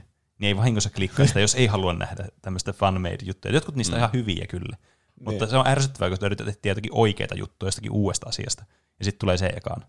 Niin, ja siinä lukee official kuitenkin. Niin, niin kyllä. Se on joku petos. No, tästä on traileri tai sitten ei ole. Mutta Mortal Kombat, tuliko niitä kaksi niitä elokuvia joskus 90-luvulla? Mä oon nähnyt varmasti niistä jommankumman tyyliin Penen kanssa. Mullakin on jotenkin semmoinen, että joku niistä me ollaan katsottu, se oli ihan hirveä. Nee. Se kyllä vaikuttaa, että Mortal Kombatista saisi ihan hirveän elokuvan. Nee. En tiedä, miksi ne yrittää, niitä pitäisi yrittää tahallaan semmoista hauskaa, huonoa elokuvaa, eikä semmoista totista elokuvaa. Niin, kyllä. En tiedä tästä, kumpi tästä tulee. Mä veikkaan, että totinen. Mm. Koska se on jotenkin tämä nykyajan trendi, että otetaan joku vanha peli vaikka, ja sitten tehdään siitä joku uusi elokuva. Niin. Niin. Sitten päivämäärä on 23.4. Tulee jatko-osa elokuvalle Quiet Place, hiljainen paikka. Nimittäin A Quiet Place 2. Eli jatkoa tälle thrilleri, horror-elokuvalle, jota mä en ole nähnyt, mutta josta mä oon vaan kuullut. Aika hassusti sanottu. Mä oon nähnyt ja kuullut. Se oli kyllä hyvä mun mielestä. Semmoinen vähän erilainen kauhuthrilleri-asia. Mä oon nähnyt varmaan vaan trailereita siitä, koska siinä oli joku perhe, joka hiljaa aina. Mm. Niin mä en tiennyt yhtään, mikä se uhka siinä on. Mutta nyt kun mä katsoin tämän trailerin, niin kai siitä voi niinku puhua, että siinä on joku alieni-invaasio menossa vai? Joo, sinne on joskus. Mä en muista kauanko siinä oli siinä elokuvan alussa siitä mennyt, niin se oli vallannut jotkut alienit ja sitten ne hunttii niitä ihmisiä siellä. Ja sitten ne oli saanut selville jotenkin, että ne reagoi äänen tai ne havaitsee vaan äänen perusteella. Niin sitten koko yhteiskunnasta piti tulla kauhean hiljainen. Kukaan ei saa puhua mitään tai ne tulee sieltä tappamaan sinut. Ja oliko siinä ekassa elokuvassa sellainen mysteeri, että miksi kaikki on hiljaa? Ei, no ehkä alussa vähän aikaa, mutta kyllä se aika pian selvisi mun mielestä, että se liittyy niihin alieneihin. Joo. Mutta siinä oli ihan jänniä, että seurata niiden elämää, miten ne elää ihan hiljaisuudessa, että miten kaikista normiasioistakin kuuluu ääniä. Ja totta kai ne joutuu semmoisiin pelottaviin tilanteisiin, missä pakko päästä jotakin ääntä, ja sitten se alieni tulee sieltä, mikäs ääni se täältä kuuluu, astuitko johonkin tuommoiseen särkyvään asiaan kenties. Niin, mutta tämä on myös semmoinen, minkä mä oon missannut tämä elokuva, tässä mä en itse katsonut tämä leffa, just trailerin, ja sitten mitä mä oon niinku kuullut vaan tästä elokuvista muilta. Onko mä ymmärtänyt väärin, että tässä on vähän semmoinen tyhmä loppuratkaisu tässä elokuvassa? Mä en tiedä, miten paljon tästä haluaa puhua silleen, niin spoiler-free tästä. Niin, siitä voi varmaan olla montaa mieltä. Se oli aika yllättävä. Pistetään se tuolla tavalla, että yllättävä loppuratkaisu, mutta kuitenkin jatkoa on tullut. Mm. Niin, ei ollut mikään mistin loppuratkaisu ainakaan sen perusteella, että tästä tuli jatkoa. Mm. Niin. Siinä on muuten hyvä elokuva. Siinä on kyllä Tuplahypyn punainen paprikasuositus. Ja kannattaa katsoa loppuun asti, muuten se on huono elokuva. Se on totta. Me puhuttiin siitä paskaa koko sen elokuvan ajan. Ja sitten kun se loppui, niin me oltiin silleen mestariteet. Kyllä. Kyllä. Tuosta trailerista tuli myös The Last of Us -viilis. Jotenkin kun ne on semmoisessa kaiken kasvillisuuden täyttämässä tyhjässä maailmassa koko ajan. Mm. No, sitten 7. päivä toukokuuta tulee Marvel-universumia. Black Widow. Niin, tämäkin on ollut tulossa monta vuotta varmaan. Yep. Mm. Ja vielä kun on semmoinen elokuva, mitä odotettiin jo ennen kuin se oli tulossa. Mm. Mm. Black Widow saa oman soolo-elokuvan. Tämä on kyllä vähän harmi jotenkin, tämä, niin kuin, milloin tämä tulee tämä elokuva. Tai siis tämän olisi toivonut, että tämä olisi tullut paljon aikaisemmin. Niin. Tuntuu, että se koko tarinan kaari on jo tapahtunut noilla hahmoilla, mitä on niin tapahtunut. Silloin, varsinkin niin tällä Black Widowlla itsellä. Niin. Mm. Tämä tuntuu todella jotenkin niin kuin semmoiselta, että tämän elokuvan juna on mennyt jo. Semmoinen ensin fiilis tästä tulee. Niin. Mutta toisaalta se on tietysti vaan tämä, se ei kerro tästä elokuvasta itsestään mitään. Niin. Tässä ei hirveästi ole semmoista supersankaritoimintaa näissä trailereissa. Se oli enemmän semmoinen, mulla tuli mieleen semmoinen normaali Scarlett Johansson toimintaelokuva tästä. Mm. Paitsi sitten siinä oli se Stranger Things-tyyppi, joka oli semmoinen venäläinen perheenisä tässä trailerissa, ja sitten sillä on semmoinen supersankariasu, joka näyttää ihan hassulta se päälle. Sitten pitää jotenkin vapauttaa se vankilasta, ja sitten se on joku supersankari. En tiedä, onko se joku oikea, kaikki tietää oikeasti, että se on se Silver Star, joka pystyy tehdä tätä ja tätä, ja sitten se onkin semmoinen supersankarielokuva. Mm-hmm. Sitä supervoimia ei nähty tässä trailerissa. Siitä voi tulla semmoinen lauantai-illan viihdyttävä popcorni-elokuva. Niin. Kyllä ainakin semmoinen, minkä mä haluan nähdä. Ihan vaan sen takia, että tämä tuntuu semmoista elokuvalta, mikä olisi pitänyt tulla silloin, kun oli niinku kaikista niinku hököimmillään näistä Marvelin elokuvista. Mm. Taisi pitänyt tulla joskus ennen Avengers 2 varmaan. Niin. Silloin, niin. Outoa, että se tulee nyt. No niin. Kyllä. Seuraavana täällä on 21. toukokuuta. Godzilla versus Kong. Tämäkin oli semmoinen elokuva, että mä en löytänyt tästä mitään semmoista legitin näköistä traileria. Mm. Mm. No joo, tämä on kyllä varmasti semmoinen, mistä niinku todella paljon löytyy semmoisia niinku fake-trailereita. Niin. Tässä siis yhdistyy se Godzilla-universumi, jossa oli se Bryan Cranstonkin mukana. Mm. Ja sitten se King Kong-elokuva, joka tuli aika vasta. Mm, jossa oli, ei siinä ollut Black Jack. Se oli siinä vanhassa. Jack Black. Mä en ole nähnyt muuta kuin se ekan Godzilla. Tai siis tämän uuden ekan Godzilla. Mutta en ole nähnyt sitä Kongia. Mäpä olen nähnyt nämä kaikki. Niin mäkin olen nähnyt. Ai jaa. Otatteko te innolla sitä, kun ne alkaa taistelemaan? Siis mun täytyy sanoa, ainakin vähän sen. Niin. Mun täytyy sanoa, että mä siinä Godzilla kakkosessa, mä en nyt muista mikä sen nimi oli siinä uudessa. King of Monsters. Joo, olisiko se joku semmoinen.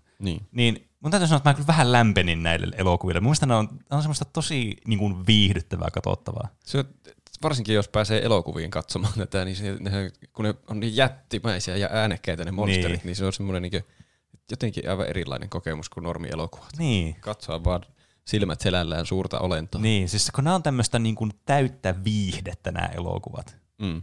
Niin, tämä on vähän semmoinen justiinsa, no ei ihan Transformers, mutta joku semmoinen, kun on niinku, nyt laitetaan koko kaupunki paskaksi. Niin, elokuva. Kyllä. Et se Kong oli ehkä vähän enemmän semmoinen, niinku, se yritti olla semmoinen, en mä tiedä voiko sanoa totiinen elokuva. Siinä oli paljon enemmän semmoisia fiiliksiä, mutta munkin mielestä se olisi mennyt olla vähän samaa tyyliä niin kuin nämä Godzilla, että enemmän semmoista vaan ultramättöä vaan. Mm. Mutta tämä varmasti, se varmasti löytyy sitä. Kuulostaa kyllä ultramätöltä. Kyllä. Tämmöistä niin omituista kaikkien monsterifanien fantasiaa, että kaksi jättimäistä olentoa laitetaan taistelemaan keskenään. Kyllä. Kumpi voittaa? Mutta kysymys. Godzilla oli ihan helvetin iso. Mm. Mm. Sehän vaikuttaa ihan pieneltä se King Kong siihen verrattuna. On se vähänkin pienempi kyllä ainakin. On se kyllä paljonkin pienempi. Ehkä se saa jotakin apuvoimia. Niin. Tai sillä on aseita. Niin, tai ehkä se tulee joku Mekha Kong. Niin. Sitten tulee Mekha Godzilla siihen vastineeksi. Niin, se on seuraava osa sitten. Kyllä. Eikö, Japanissahan tyyli ihan hirveästi niitä Godzilla-elokuvia, ja ne on justiinsa mennyt jonnekin ihan sfääreihin, että ne on aina jotain Mekha Godzilla vastaan Mekha Wasp, vai mikä se sen pääpahis onkaan. Niitä on monia. Niin. Sitten elokuva, joka ilmestyy 11.6. Ghostbusters Afterlife, eli Ghostbusters 3. Ja jos mä oon ymmärtänyt oikein, niin onko tämä niinku tarkoitus olla jatkoa sille kasari Ghostbustersille? Joo, eli tämä on oliko tässä sen yhden niistä sen nörtihtävän lapset, taisi olla tässä trailerissa. Ne perii siltä jonkun taloon ja sitten sieltä löytyy jotain niitä työkaluja.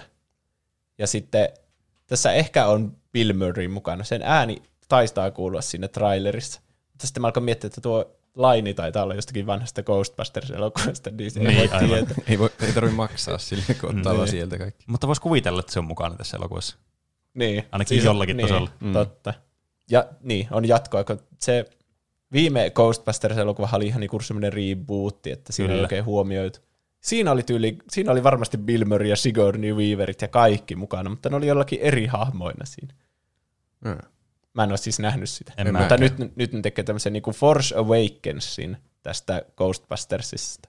Että niin. Minä luulin, että se oli kaikki vain tarua. Ai silloin kun 80-luvulla satana 50 metrinen tommonen hattaramies tuhosi puoli kaupunki. Niin. Aika helppo tietää, onko se totta vai ei. Niin, kyllä. Kaikki videomateriaalia hulluna. Niin. Se olisi niinku merkittävämpi historiallinen tapahtuma kuin joku toinen maailmassa, että joku yliluonnollinen jätti oli jo vaan tuhonnut joku kaupunki. Niin, kyllä. Siitä puhuttaisiin joka päivä. Ja sitten ne lapset ei ollut kuullutkaan siitä siinä trailerissa. Ettekö te ole nähnyt tätä videota YouTubesta, ja sitten siinä näytetään, kun se tuhoaa kaiken, se Marshmallow Man. Mulla ei ole hirveänä nostalgia kyllä Ghostbustersia kohtaan. Ei mullakaan. Mä oon nähnyt ne monta kertaa, mutta varmaan liian vanhana. Mä oon nähnyt sen ensimmäisen vaan. Ja varmaan liian vanhana. Musta tuntuu, että mä oon nähnyt ainakin toisen noista niin kuin lapsena. Mutta musta tuntuu, että mä jotenkin pelkäsin niitä CGI, niitä juttuja siinä. Mä en tiedä, oliko ne niin huonosti tehty, että se aiheutti niinku pelotusta musta. Ehkä. Aika monet niistä oli semmoisia praktikaaleja. Sen takia ne on jotenkin pelottavaa. Niin. Sitten ne on vielä laitettu jollakin vihreällä hehkulla siihen. Niin. Mut eikö ne ole ne vihreät, ne leijuvat, ne mitä ne ghostit olikaan siinä? Jotkut slimerit tai niin. Mitä ne on. Niin, eikö ne ollut CGillä tehty? Mä en kyllä ihan muista tarkkaan. Mulla on jotenkin semmoinen mielikuva, että ainakin ne niinku silloin pienenä minun mielessä ainakin tuntui semmoiselta jotenkin kummallisilta. Mä en oikein tykännyt niistä. Vähän niin kuin muistatteko Kasper-kummituksen? Etäisesti. Joo. Se on ainakin CGI. Niin, se oli myös semmoinen, mistä mä en yhtään tykännyt, kun miten se oli tehty. Se oli muutenkin jotenkin pelottava se elokuva. Siinä oli kummitus. Niin, ehkä sen takia. Kauhuelokuva. Ihan jännä. Kai se voisi katsoa tuon Ghostbustersinkin, minkälainen siitä tulee. Sitten 24.6. tulee Venom. Let there be carnage. Loppuko se edellinen Venom siihen, että siinä tulee Carnage jotenkin? Eikö se loppunut? Oli joku tyyliin semmoinen lopputekstin jälkeinen kohtaus. Tai... Mä oon ehkä nähnyt vaan sen kohtauksen. Oliko se näyttelijä Zombielandista ja niin Solosta? Siis se, joo. Se Woody Harrelson. Joo. Ja se on nyt Carnage. Sellainen komedianäyttelijä, ja sitten se on joku saatanan väkivaltainen Venomin pahis. Mitä Carnage edes niin tekee? Mä oon ymmärtänyt, että niitä symbiootteja, niitä limoja on monen värisiä. Okei. Okay. Ja niillä on kaikilla vähän omaa juttunsa. Okei. Okay. Ja punainen on Carnage. Okei. Okay. Vihanna symbiootti. Aivan. En mä oikeasti tiedä. Joo, en mäkään. Tuli... Mä en voi mitenkään kerskua, että mun tietämys olisi yhtään parempi kuin tuo sun selitys. Me ainakin uskotaan se. Joku kuuntelija varmasti korjaa meitä villisti, jos se nyt meni väärin. Tässä on kyllä aina hyvä, että sitten vähintäänkin myöhemmin saa sitten tietää se oikeasti, kun joku tulee sanomaan joku oikea fani. Niin. Ainakin mä oon kuullut, että kaikki ottaa jotain Carnagea aina noihin Spider-Man tai Venom-elokuviin. Kyllä. Mun mielestä se Venom oli yllättävän hyvä. Se oli kieltämättä semmoinen niin kuin positiivinen yllättäjä se elokuva. Että siihen meni jotenkin todella matalilla odotuksilla, mutta sitten se ei alittanut sitä rimaa, vaan se meni silleen mukavasti yli siitä rimasta. Kyllä. Muistanko mä oikein, että siinä oli kuuluisa laini, että mä syön sulta kädet ja jalat ja sitten sä pyörit niin kuin kakkatuulessa. Joo. Siinä oli yllättäviä vitsejä. Joo, ehkä sen elokuvan se touni oli se yllättävin osuus siinä. Niin. Se ei ottanut itseään kovin vakavasti. Niin, mutta se olisi voinut ottaa enemmän, vielä vähemmän itseään vakavasti. Jotenkin tuntuu, että siinä oli niinku kaksi elokuvaa jotenkin leikattu yhteen. No joo. Mutta Tom Hardy on aina hyvä kyllä kaikessa. Ehkä tässä on niinku vältetty se virhe sitten. Ainakin ne tekee jollekin elokuvalle jatkossa, jos viimeksi ne teki niinku yhtä aikaa jotain. Tuleekohan tästä Deadpool vai tuleeko tästä joku kunnon K-18 Venom-elokuva? Niin. Mm. Onko minun vuoro? Mm. Taitaa olla. 9. July. Mikä kuukausi se on? Heinäkuuta. Mä muistin se englanniksi ennen kuin suomeksi. Top Gun Maverick. Ja mua yllätti se, että Top Gunista ei ole... Eihän sitä ole jatko-osaa ennen tätä. Ei muuta. Eli edellinen se oli se 86 vuoden Top Gun. Ja sitten siitä on ollut jotain vielä vanhempia versioita, jotka tuli IMDb:ssä hakutuloksena, mutta mä en avannut niitä. Mutta ainakin Tom Cruise oli viimeksikin siinä Maverick. Nyt se on taas Maverick. No niin. Katsoitteko tätä traileria? En muista. Mä oon tainnut nähdä tämän joskus jonkun toisen elokuvan yhteydessä siinä alussa. Niin. Mutta mä en muista tästä oikein mitään. Siis ei tässä tapahdu mitään. Siinä on joku tyyppi, joka juttelee sen Tom Cruisen kanssa jotain että, semmoista geneeristä, että tulit takaisin eläkkeelle, mutta maailma ei ole enää sitä, mitä muistat. Ja sitten siinä kuvataan niitä lentokoneita, kun ne lentää. Mm. Ja sitten se Tom Cruisekin on siinä mukaan sille jännittävässä lentokohtauksessa. Mutta siinä ei tapahdu mitään. Niin. Siinä ei niinku ketään pahista. Niillä on nyt olevan niinku jotkut harjoitukset vaan menossa. Niin, kyllä. Tässä koko trailerissa ei pitäisi sellaista konfliktia. Niin. Muuta kuin se, että se on vanha ja se on tullut takaisin. Niin. Se on vaan joku semmoinen elokuvan mittainen sitcom niiden elämästä sieltä, kun se tulee takaisin. Niin. Siis... Mulla alkaa niinku tulemaan semmoinen fiilis jotenkin. Mä en tiedä, miten tätä vasta nyt alkaa tulemaan, mutta niin kun ollaan puhuttu siitä, että jotkut näyttelijät on vaan niitä näyttelijöitä niissä elokuvissa. Niin kuin vaikka Johnny Depp on Johnny Depp kaikissa elokuvissa. Mm-hmm. Niin mulla on nyt niin varsinkin tämän trailerin myötä, tämän niin selityksen myötä, niin mulla vaan tulee niin siis Tom Cruisesta vaan mieleen, että se on vaan Tom Cruise kaikissa elokuvissa. Se on menettänyt kaiken niin semmoisen identiteetin muuta kuin se on Tom Cruise. Mikä tietysti voi olla hyvä identiteetti, jos on skientologia-fani, mutta... Ja kaikki sen hahmot on aina liian vanhoja tähän hommaan. Niin on. Se on no nykyään, kun se itse meinaa olla liian vanha. Se reflektoi omaa elämäänsä siinä. Mm. Niin. Ja kaikki ne muut hahmot aina sanoo sille, että sä et voi enää tehdä tätä, sitten se tekee aina ne stuntit siinä itse. Niin. Se varmasti lentää kaikkia niitä hävittäjiä itse tässä. Niin. Eiköhän. Muittenkin hävittäjiä. Sitten. Mä olin hyvin hämmentynyt, että miksei Roope ala puhumaan. Mutta tosiaan, sehän on mun vuoro. Kyllä. Eli pysytään samassa kuukaudessa, eli heinäkuussa. 15. päivä pitäisi tulla elokuva, jota mä epäilen, että se ei tule. Tai siis mulla on jotenkin semmoinen tosi hämmentävä olo, että miten tämä voi tulla muka tänä vuonna, kun Uncharted-elokuva tulee. Siinä on Tom Holland. Se oli kyllä yllättävä valinta. Näyttääkö se yhtään Nathan Drakeilta? No Nathan Drake on tosi vanha niissä peleissä. Mihin tämä sijoittuu? Siinä Uncharted 3:ssa on semmoinen niin flashback, missä Sally ja Drake tapaa tyyliin ekkaa kertaa. Niin oli. Niin sen jälkeen. Okei, eli siis se on semmoinen nuorempi. No sitten siinä on enemmän järkeä. Joo. Ja kyllähän se vähän on sen semmoista samaa näköä ehkä. No kyllä se siltä nuoremmalta Drakeilta niin ehkä näyttää. Ja sitten Sally on tässä elokuvassa Mark Wahlberg. No se on kyllä vielä erikoisempi valinta. Niin. Mark Wahlberg on vissiin itse halunnut tehdä tämä elokuva niin ihan hullun kauan. Oi. Ja sen muistaakseni oli tarkoitus olla jossakin vaiheessa itse sen Nathan Drake, mutta nyt se on vanhentunut liikaa, niin se on se Sally. Mä oon nähnyt kuvan siitä niin sellaisessa kauheissa pensseleissä. Niin se näyttää aika hyvin mun mielestä siltä Sallilta, mikä on siinä 3:ssa. Oi. Ehkä Sallin näyttelemiseen tarvii vaan viikset. Niin, ja sitten jotain kiroilua koko ajan. Sikari. Niin. Ja sitten välillä silleen, Nate! No! Kun se tippuu jostain kalliolta. Tule katsomaan tätä seinää täällä. Onko täällä jotain mielenkiintoista sinusta? Niin. Hauskaa. Tästä on vain jotain kuvia, tästä ei siis ole mitään traileria kanssa. Niin siis kyllä. Mulla on jotenkin semmoinen fiilis koko ajan ollut, että tämä on joku semmoinen projekti, joka tulee olemaan valmis joskus 2023 tai jotain semmoista, se ihan tulevaisuudessa.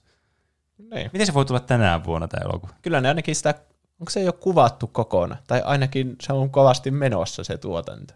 Ja siitä tulee kyllä kuvia silleen aina vähän väliä, että hei katsokaa, tässä on Nathan Draken kuuluisa kompassi. Mm.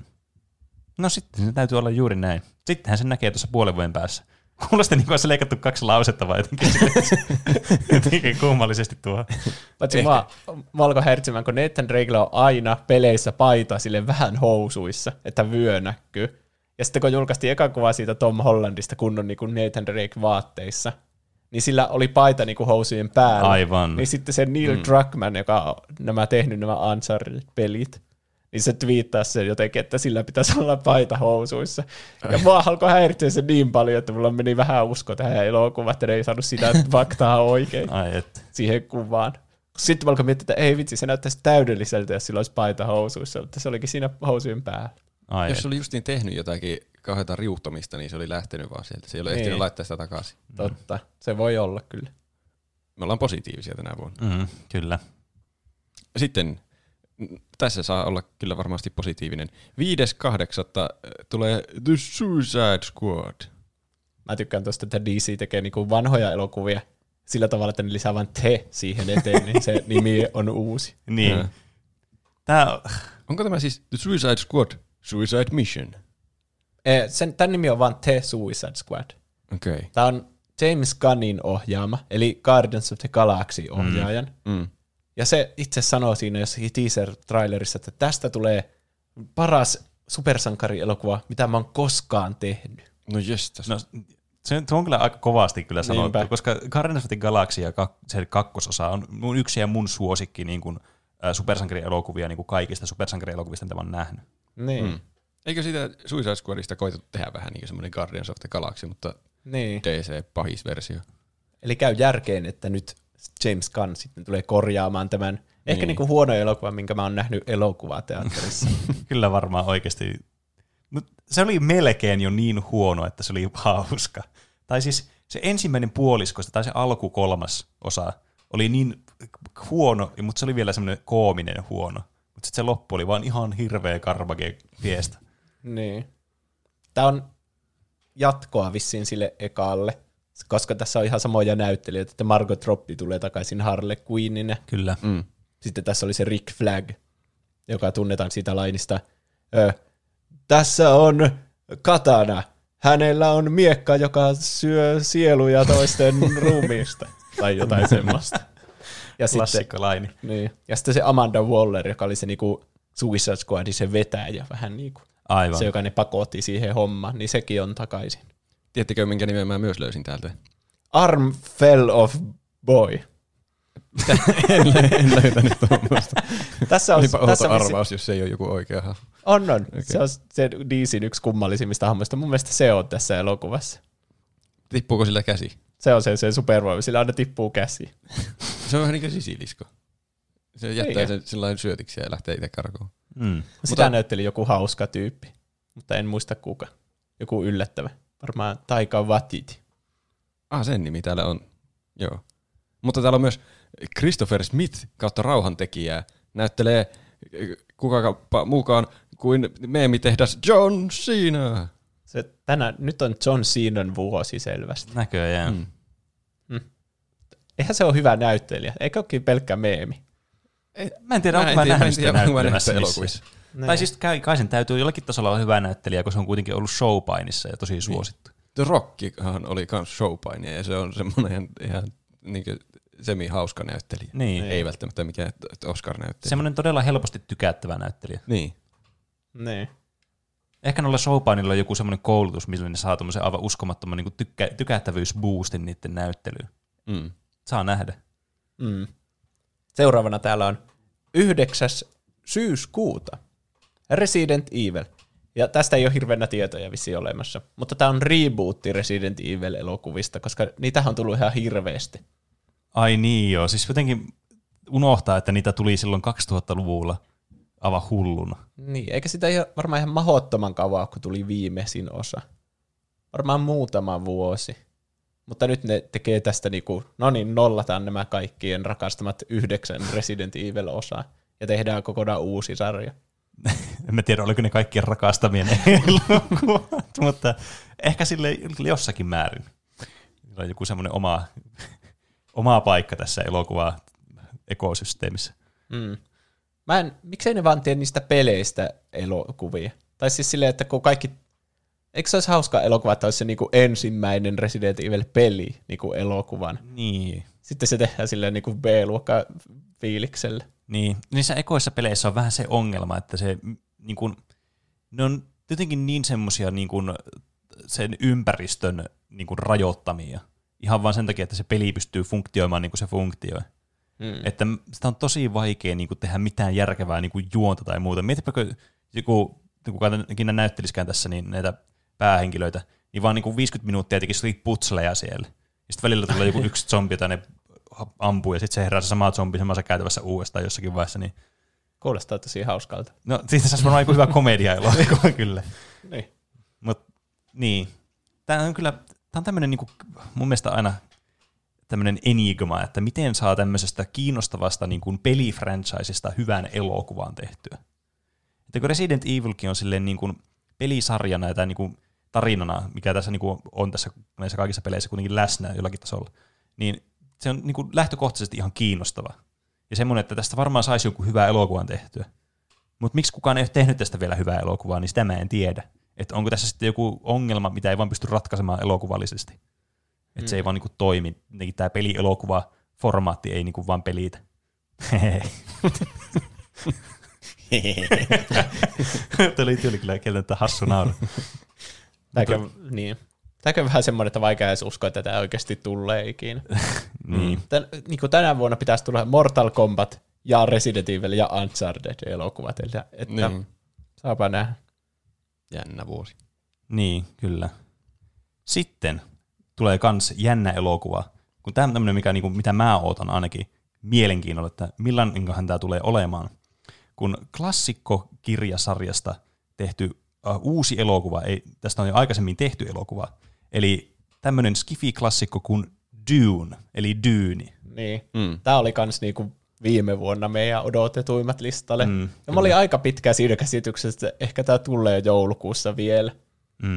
Mutta sitten nyt se siirrettiin sitten 1. lokakuuta. Niin.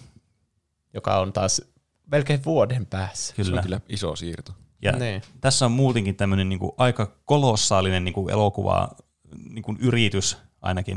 Mä en ole lukenut näitä Dyyni-kirjoja. Mä tosi kovasti haluaisin lukea. Mä mietin, että pitäisiköhän lukea ne ennen kuin tämä elokuva tulee. Mutta tämä on ilmeisesti todella niin kuin, mielipiteitä jakava, että saako tästä niin kuin Dyynistä edes hyvää elokuvaa tehtyä koskaan. Niin, se on jotenkin liian semmoinen iso ja massiivinen ja jotenkin konseptuaalinen. Niin, kyllä. Yhtään niin kuin yleisöä vetäväksi elokuvaksi. Niin, ja tämä alkuperäinen elokuva, joka tuli vuonna 1984, jossa oli David Lynch mukana, niin tämä oli myös semmoinen... Niin kuin, ilmeisesti, mä en tätä nähnyt, mutta ilmeisesti Dyyni-fanien mukaan semmoinen elokuva, missä niin kun on joku idea siellä taustalla, jos tämä leikattaisiin vaan ihan eri tavalla tämä elokuva. Että on jotenkin todella sekaavasti tehty just siitä, että tämä on niin massiivinen tämä niin kun skaala, mitä tässä yritetään saavuttaa. Tässä on ohjaajana Denis Villeneuve, joka on, niin kun, se, on se, joka on Blade Runner 2047, ei kun 2049, ja Arrival ja Prisoners, eli niin kun, kaikkien... Niin kun, varsinkin nörttien semmoinen lempiohjaaja. Ja tosi hyvä niin kuin skifi tommosista oudoista skifi-asioista tekemään hyvän elokuvan. Niin, kyllä. Niin varmaan paras mahdollinen yritys, mitä voi olla. Niin, siis kyllä. Tässä on kyllä ainakin niin kuin, nyt on pedattu tätä sillä tavalla, että tässä voisi tulla oikeasti hyvää elokuvaakin aikaiseksi. Että tätä mä ainakin niin kuin odotan. Ehkä näistä elokuvista silleen niin kuin eniten, mitä tähän mennessä ollaan mainittu. Että tämä on jotenkin semmoinen, mitä mä oon miettinyt, että mä haluaisin ihan lukea ne kirjatkin, että voisi mennä katsoa tätä ja vertaa sitä. Miten tämä niinku nyt suhtautuu tähän sitten? Koska mä oon käsittänyt, että on aivan niinku ihan eri sfäärillä mennään sitten kuitenkin niissä kirjoissa. Niin. Mutta mitä jos lukee kirjat, niin sitten voiko elokuva olla parempi, jos ei ole lukenut niitä kirjoja? Niin, en tiedä. Se varmaan riippuu. Yleensä jos lukee kirjan, niin on just se mielensä pahoittaja, että no siitä oli jätetty tuo ja tuo pois ja se ei ollut yhtä hyvää tuo. Entäs tekisi semmoisen hyvän peliliikkeen, että lukisi ne kirjat ja sitten katsoisi se huonon version siitä, 80-luvun version, ja sitten katsoisi tämän. Niin. Niin sitten vertaisi sitä siihen elokuvaan, että kuinka hyvin se toteutti sen verrattuna siihen. Totta. Tai sitten ensin katsoo tämän ja sitten lukee ne kirjat. Niin. Tai sitten lukee sieltä teatterissa ne kirjat, samalla kun katsoo sitä elokuvaa. Tämä on kyllä nyt jo jollakin ihan nexteillä sfääreillä. Niin, äänikirjana. Mä veikkaan, että ne kestää 60 tuntia ne äänikirjat. Niin. Tämä katsoo jotenkin hidastettuna sitten. Siis niitä äänikirjoja vai sitä elokuvaa? Sitä elokuvaa. Tai sitten nopeutettuna äänikirjoja. Toinen vaihtoehto. No, joka tapauksessa me varmaan se tullaan näkemään sitten. Kyllä se on oikein kiinnostava. Vaikka ei minäkään perehtynyt noihin lähdeteoksiin ollenkaan, mutta kiinnostaa silti. Sitten 5. jotain kuuta. Marras. Yes, marraskuuta. No numerot kirjaimiksi on vaikeita kuukausissa. Vaikka jopa nuo niinku ihan viimeiset. Niin. Ei loppuvuonna ikinä tapahdu mitään. Paitsi joulukuussa. Marraskuu on vähän niin kuin semmoinen välikuukausi. Mm. Se Halloweenin jälkeinen kuukausi. Niin, kyllä. Silloin tulee Eternals-elokuva. Jonkunnäköinen Marvel-supersankari-asia. Mä en tiedä tästä oikein paljon mitään. Tässä oli jotain, oliko tässä Angelina Jolie ja semmoisia isoja tähtiä, ja ne on jotain eternaaleja. Jotain ihan kaikkisia supersankaria oli joita. Kyllä. Kyllä. Se on myös Kit Harington. Niin joo. Eli Jon Snow. Jon Stone. Jon Stones on Don John. Jon Stones taitaa olla Manchester Cityn toppari. Jon Snow. No niin. Jotenkin, niin. Pitäisi päästä siihen Marvel-fiilikseen taas. Liian pitkä tauko niistä, että ei oikein, varsinkin tuommoiset, että ei tiedä mitään tuosta etukäteen, niin sitten on vähän jotenkin, onkohan tämä semmoinen skipaattava elokuva? Me tarvittaisiin semmoinen uusi The Avengers-elokuva. Semmoinen joku hypettävä, mikä laittaisi sen käyrän taas nousuun. Niin, kyllä. Nyt on se vähän niin kuin tullut semmoinen katarsis koko Marvel-hommasta. Niin, että kyllä. Tässä se nyt oli. Nee. Sehän oli mukava reissu. Niin, koska se Avengers, se alkuperäinen elokuva, oli just semmoinen, että vaikka ei ollut nähnyt niitä muita elokuvia, mitä oli tullut ennen sitä, niin jotenkin siinä tuli semmoinen, että nyt mua kiinnostaa tämä. Nyt tämä niinku, tuntuu tämmöiseltä, että nyt mun on pakko nähdä näitä ja seurata tätä tarinaa, miten tämä nyt edistyy. Niin semmoinen kyllä on, niinku iso puute on ollut tällä skaalalla kyllä nyt pitkään. Ei ole mitään semmoista massiivista elokuvaa tullut oikein Marvelilta. Saa nähdä, mikä Eternals sitten on. Guardians of the Galaxykin oli ihan randomi silloin, kun se oli tulossa, että mikä helvetti tuo on. Ja sekin oli hyvä. Niin. Eikö siitäkin joskus se 3. osa pitäisi tulla? Niin. Mutta se on varmaan vuosien päässä. James Gunnilla ja Disneyllä tuli joku riita, koska James Gunnilla oli joku outo twiitti jostakin 10 vuoden takaa, jonka joku oli kaivannut esiin. Ai niin se oli se draama. Niin. Sitten ne jotenkin antoi sille potkut. Ja sitten DC otti sen tekemään sen The Suicide Squadin. Niin. Mutta musta tuntuu, että se on tulossa kuitenkin takaisin silti se James Gunn niin, siis Disneylle. Mäkin ymmärsin, että se, niinku se, tämä konflikti oli jotenkin niinku, sitten loppupeleissä niinku, purettu, että tässä ei sitten ollutkaan enää sellaista estettä, että Disney ei voinut ottaa sitä James Gunnia, että se olisi tulossa takaisin. Mutta se vaan kertoo siitä, että tämä on varmaan vuosien päässä vielä tämä. Niin varmaan. Se on kyllä hyvä, jos se tulee takaisin tekemään se siinä. Niin, kyllä. Disney kyllä kusis omiin ja kaikkien muidenkin muroihin, jos erottaa jonkun ikivanhan twiitin perusteella jonkun. Niin, kyllä.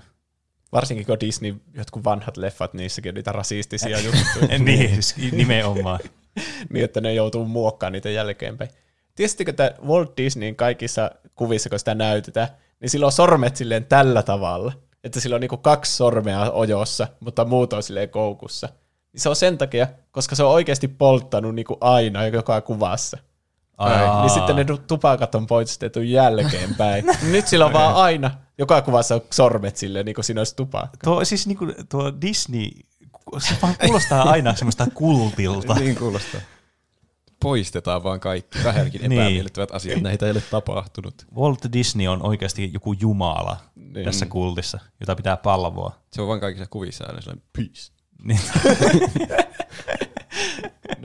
Finger guns. 19. marraskuuta tulee Mission Impossible 7. Eli Tom Cruise jälleen pääsee valloille.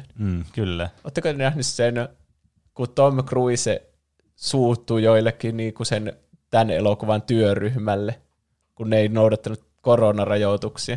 Sitten se alkoi ihan täysillä huutamaan, niin joku kuvasi sen. Tai ainakin äänitti. Joo, siis mä oon kuullut sen, mutta mä en ole nähnyt itse sitä videopätkää. En mäkään. Nee. Mutta ihan aiheestahan se sitten huutaa, jos se oli koronarajoitusten perusteella. Nee. En ole kyllä kuullut, kuinka raasti se niille huutaa, että se voi mennä tietenkin yli äyräiden, jos näkisi sen videon. Nee. Mutta se on ainut asia, mitä mä tiedän tästä. Ja mä en ole nähnyt sitä uusinta. Onko Fallout uusin Mission Impossible? Oliko siinä se Henry Cavill? Mä en muista. Jos se oli se, niin mä oon nähnyt sen. Semmoinenkin oliko Rogue Nation. Se oli ehkä viitonen. Mikäköhän se oli? Mutta ennen sitä oli Ghost Protocol, jossa oli Samuli Edelman. Sen mä oon nähnyt.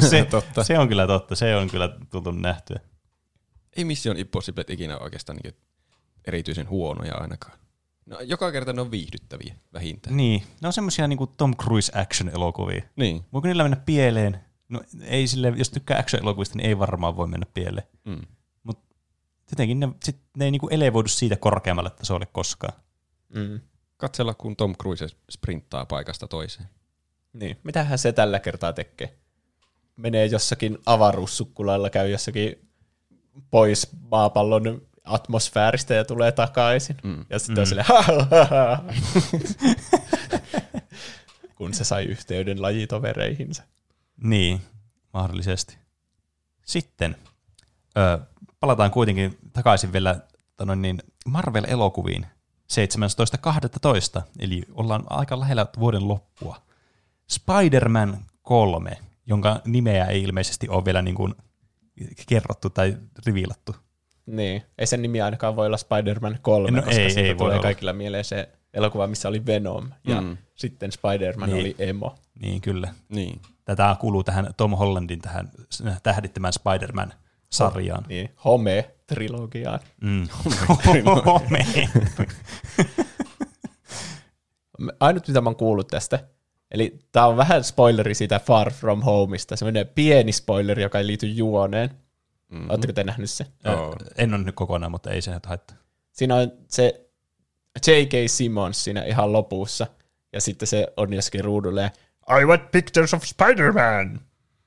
Niin aivan. Tässä Spider-Man Home 3 niin jatkuu se sama teema, että siinä on Jamie Foxx, joka näytteli Elektroa siinä The Amazing Spider-Man 2. Ja sitten Alfred Molina, joka näytteli tohtori Mustekalaa siinä Spider-Man 2. Ai niin. Eli tämä ottaa takaisin kaikkia tämmöisiä vanhoja Spider-Man-näyttelijöitä. Ja tässä on tuo Doctor Strange, Benedict Cumberbatch kanssa mukana. Niin tästä on kaikki maailman teoriat, että tämä on joku semmoinen, niinku, tiedätkö, Into the Spider-Verse, mutta niinku tässä Marvel-universumissa. Niin, että siinä on eri Spider-Man-universumit yhdessä. Jaha. No se olisikin jännä. Mm, kyllä. Tuntuu jotenkin oudolta, että jos se ei ole semmoinen, niin sitten sattumalta on vaan samannäköinen Elektro ja samannäköinen tohtori Mustekala, jotka tulee takaisin. Niin, se on kyllä ihan totta.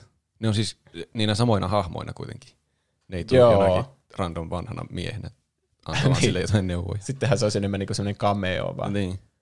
Mutta olisi kyllä hauska, että sitten ne tulisi ne vanhat Spider-Manin, itse Spider-Maninkin näyttelijät sinne takaisin. Siinä olisi kyllä.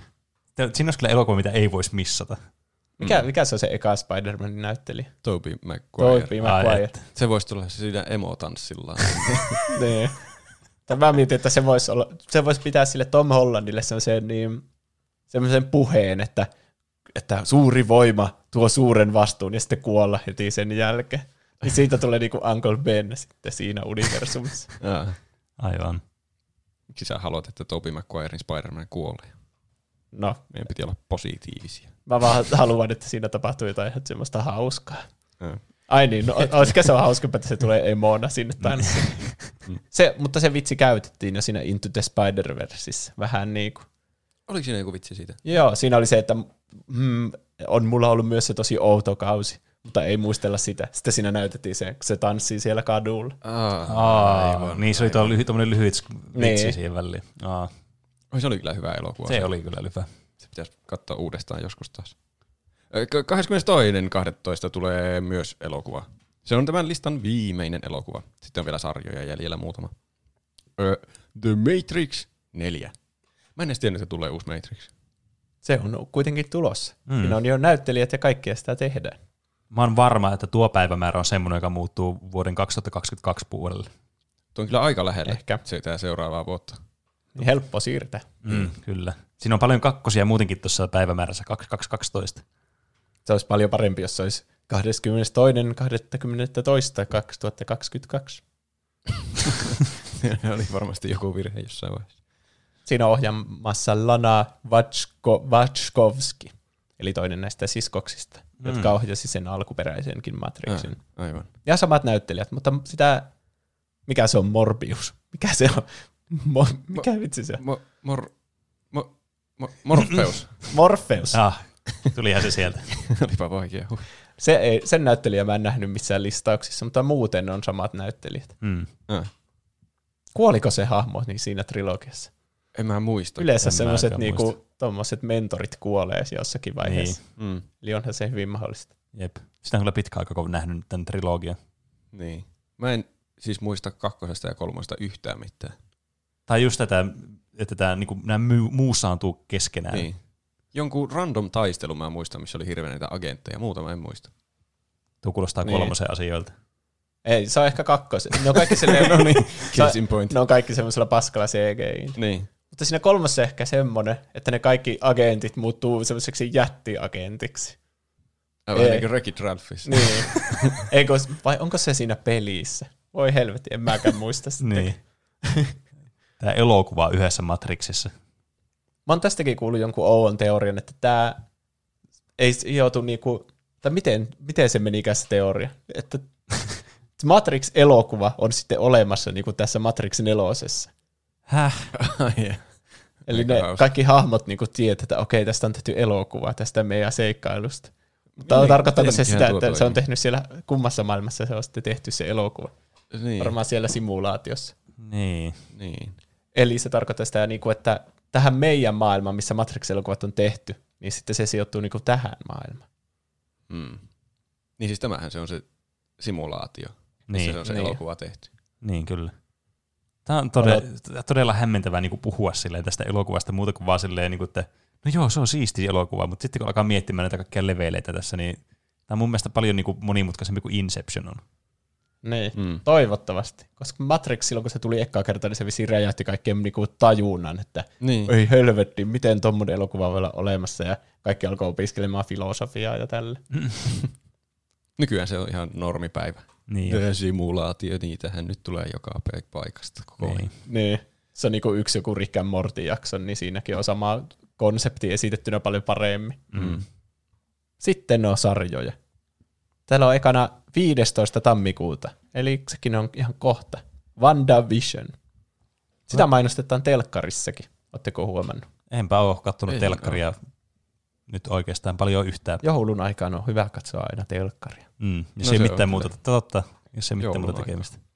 Ja telkkarista puheen ollen. Tämä näyttää ihan crazyltä, tämä sarja. Oletteko te katsoneet tästä traileria? Siis mä en tiedä muuta kuin tämän nimeä vaan tästä, mikä on mun mielestä tosi huono tämä nimi.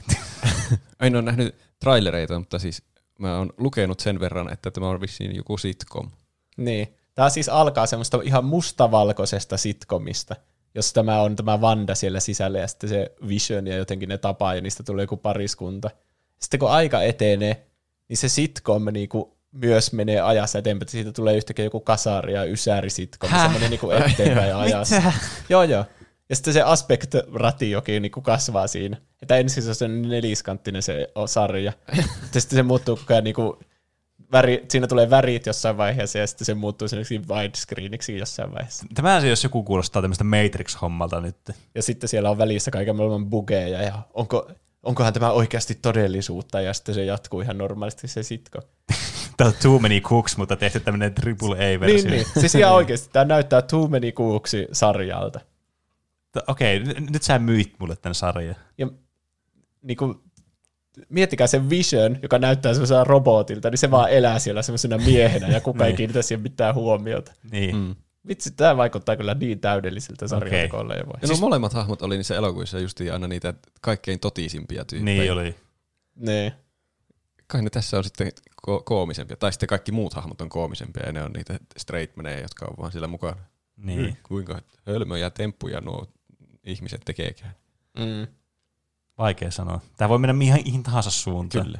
Aika mielenkiintoinen. On kyllä. Ja kyllä se sijoittuu kuitenkin loppujen lopuksi siihen Marvel-universumiin, että siinä näkyy jossakin vaiheessa se ihme keltainen kivikin. Mindstone tai Soulstone tai joku semmoinen. Joku ei enää muistella. John Stones. Sitten tuntemattomia päivämääriä, eli oletettavasti ilmestyy vuonna 2021, tai sitten ei voi tietää.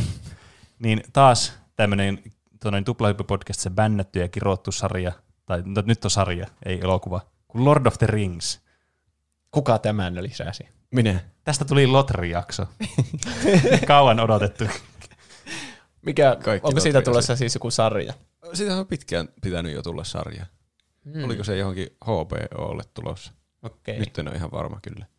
Mutta joku semmoinen oikein hulluna tuotettu semmoinen pitkä sarja.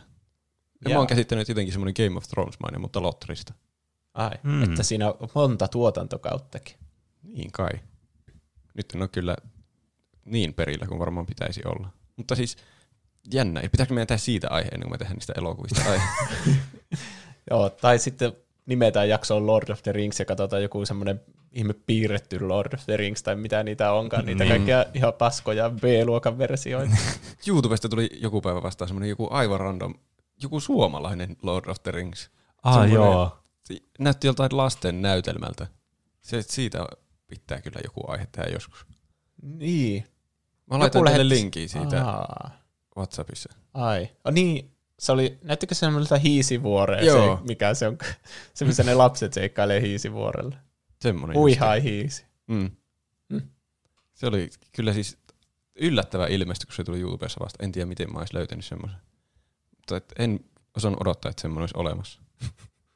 Mutta niin, mä luin jostain internetistä, että pitäisi nyt tänä vuonna tulla Lotri-sarja, vaikka en kyllä tiedä, tuleeko sekään ikinä enää koskaan, ainakaan tänä vuonna. Vähän niin kuin se meidän Lotri-jakso. Niin.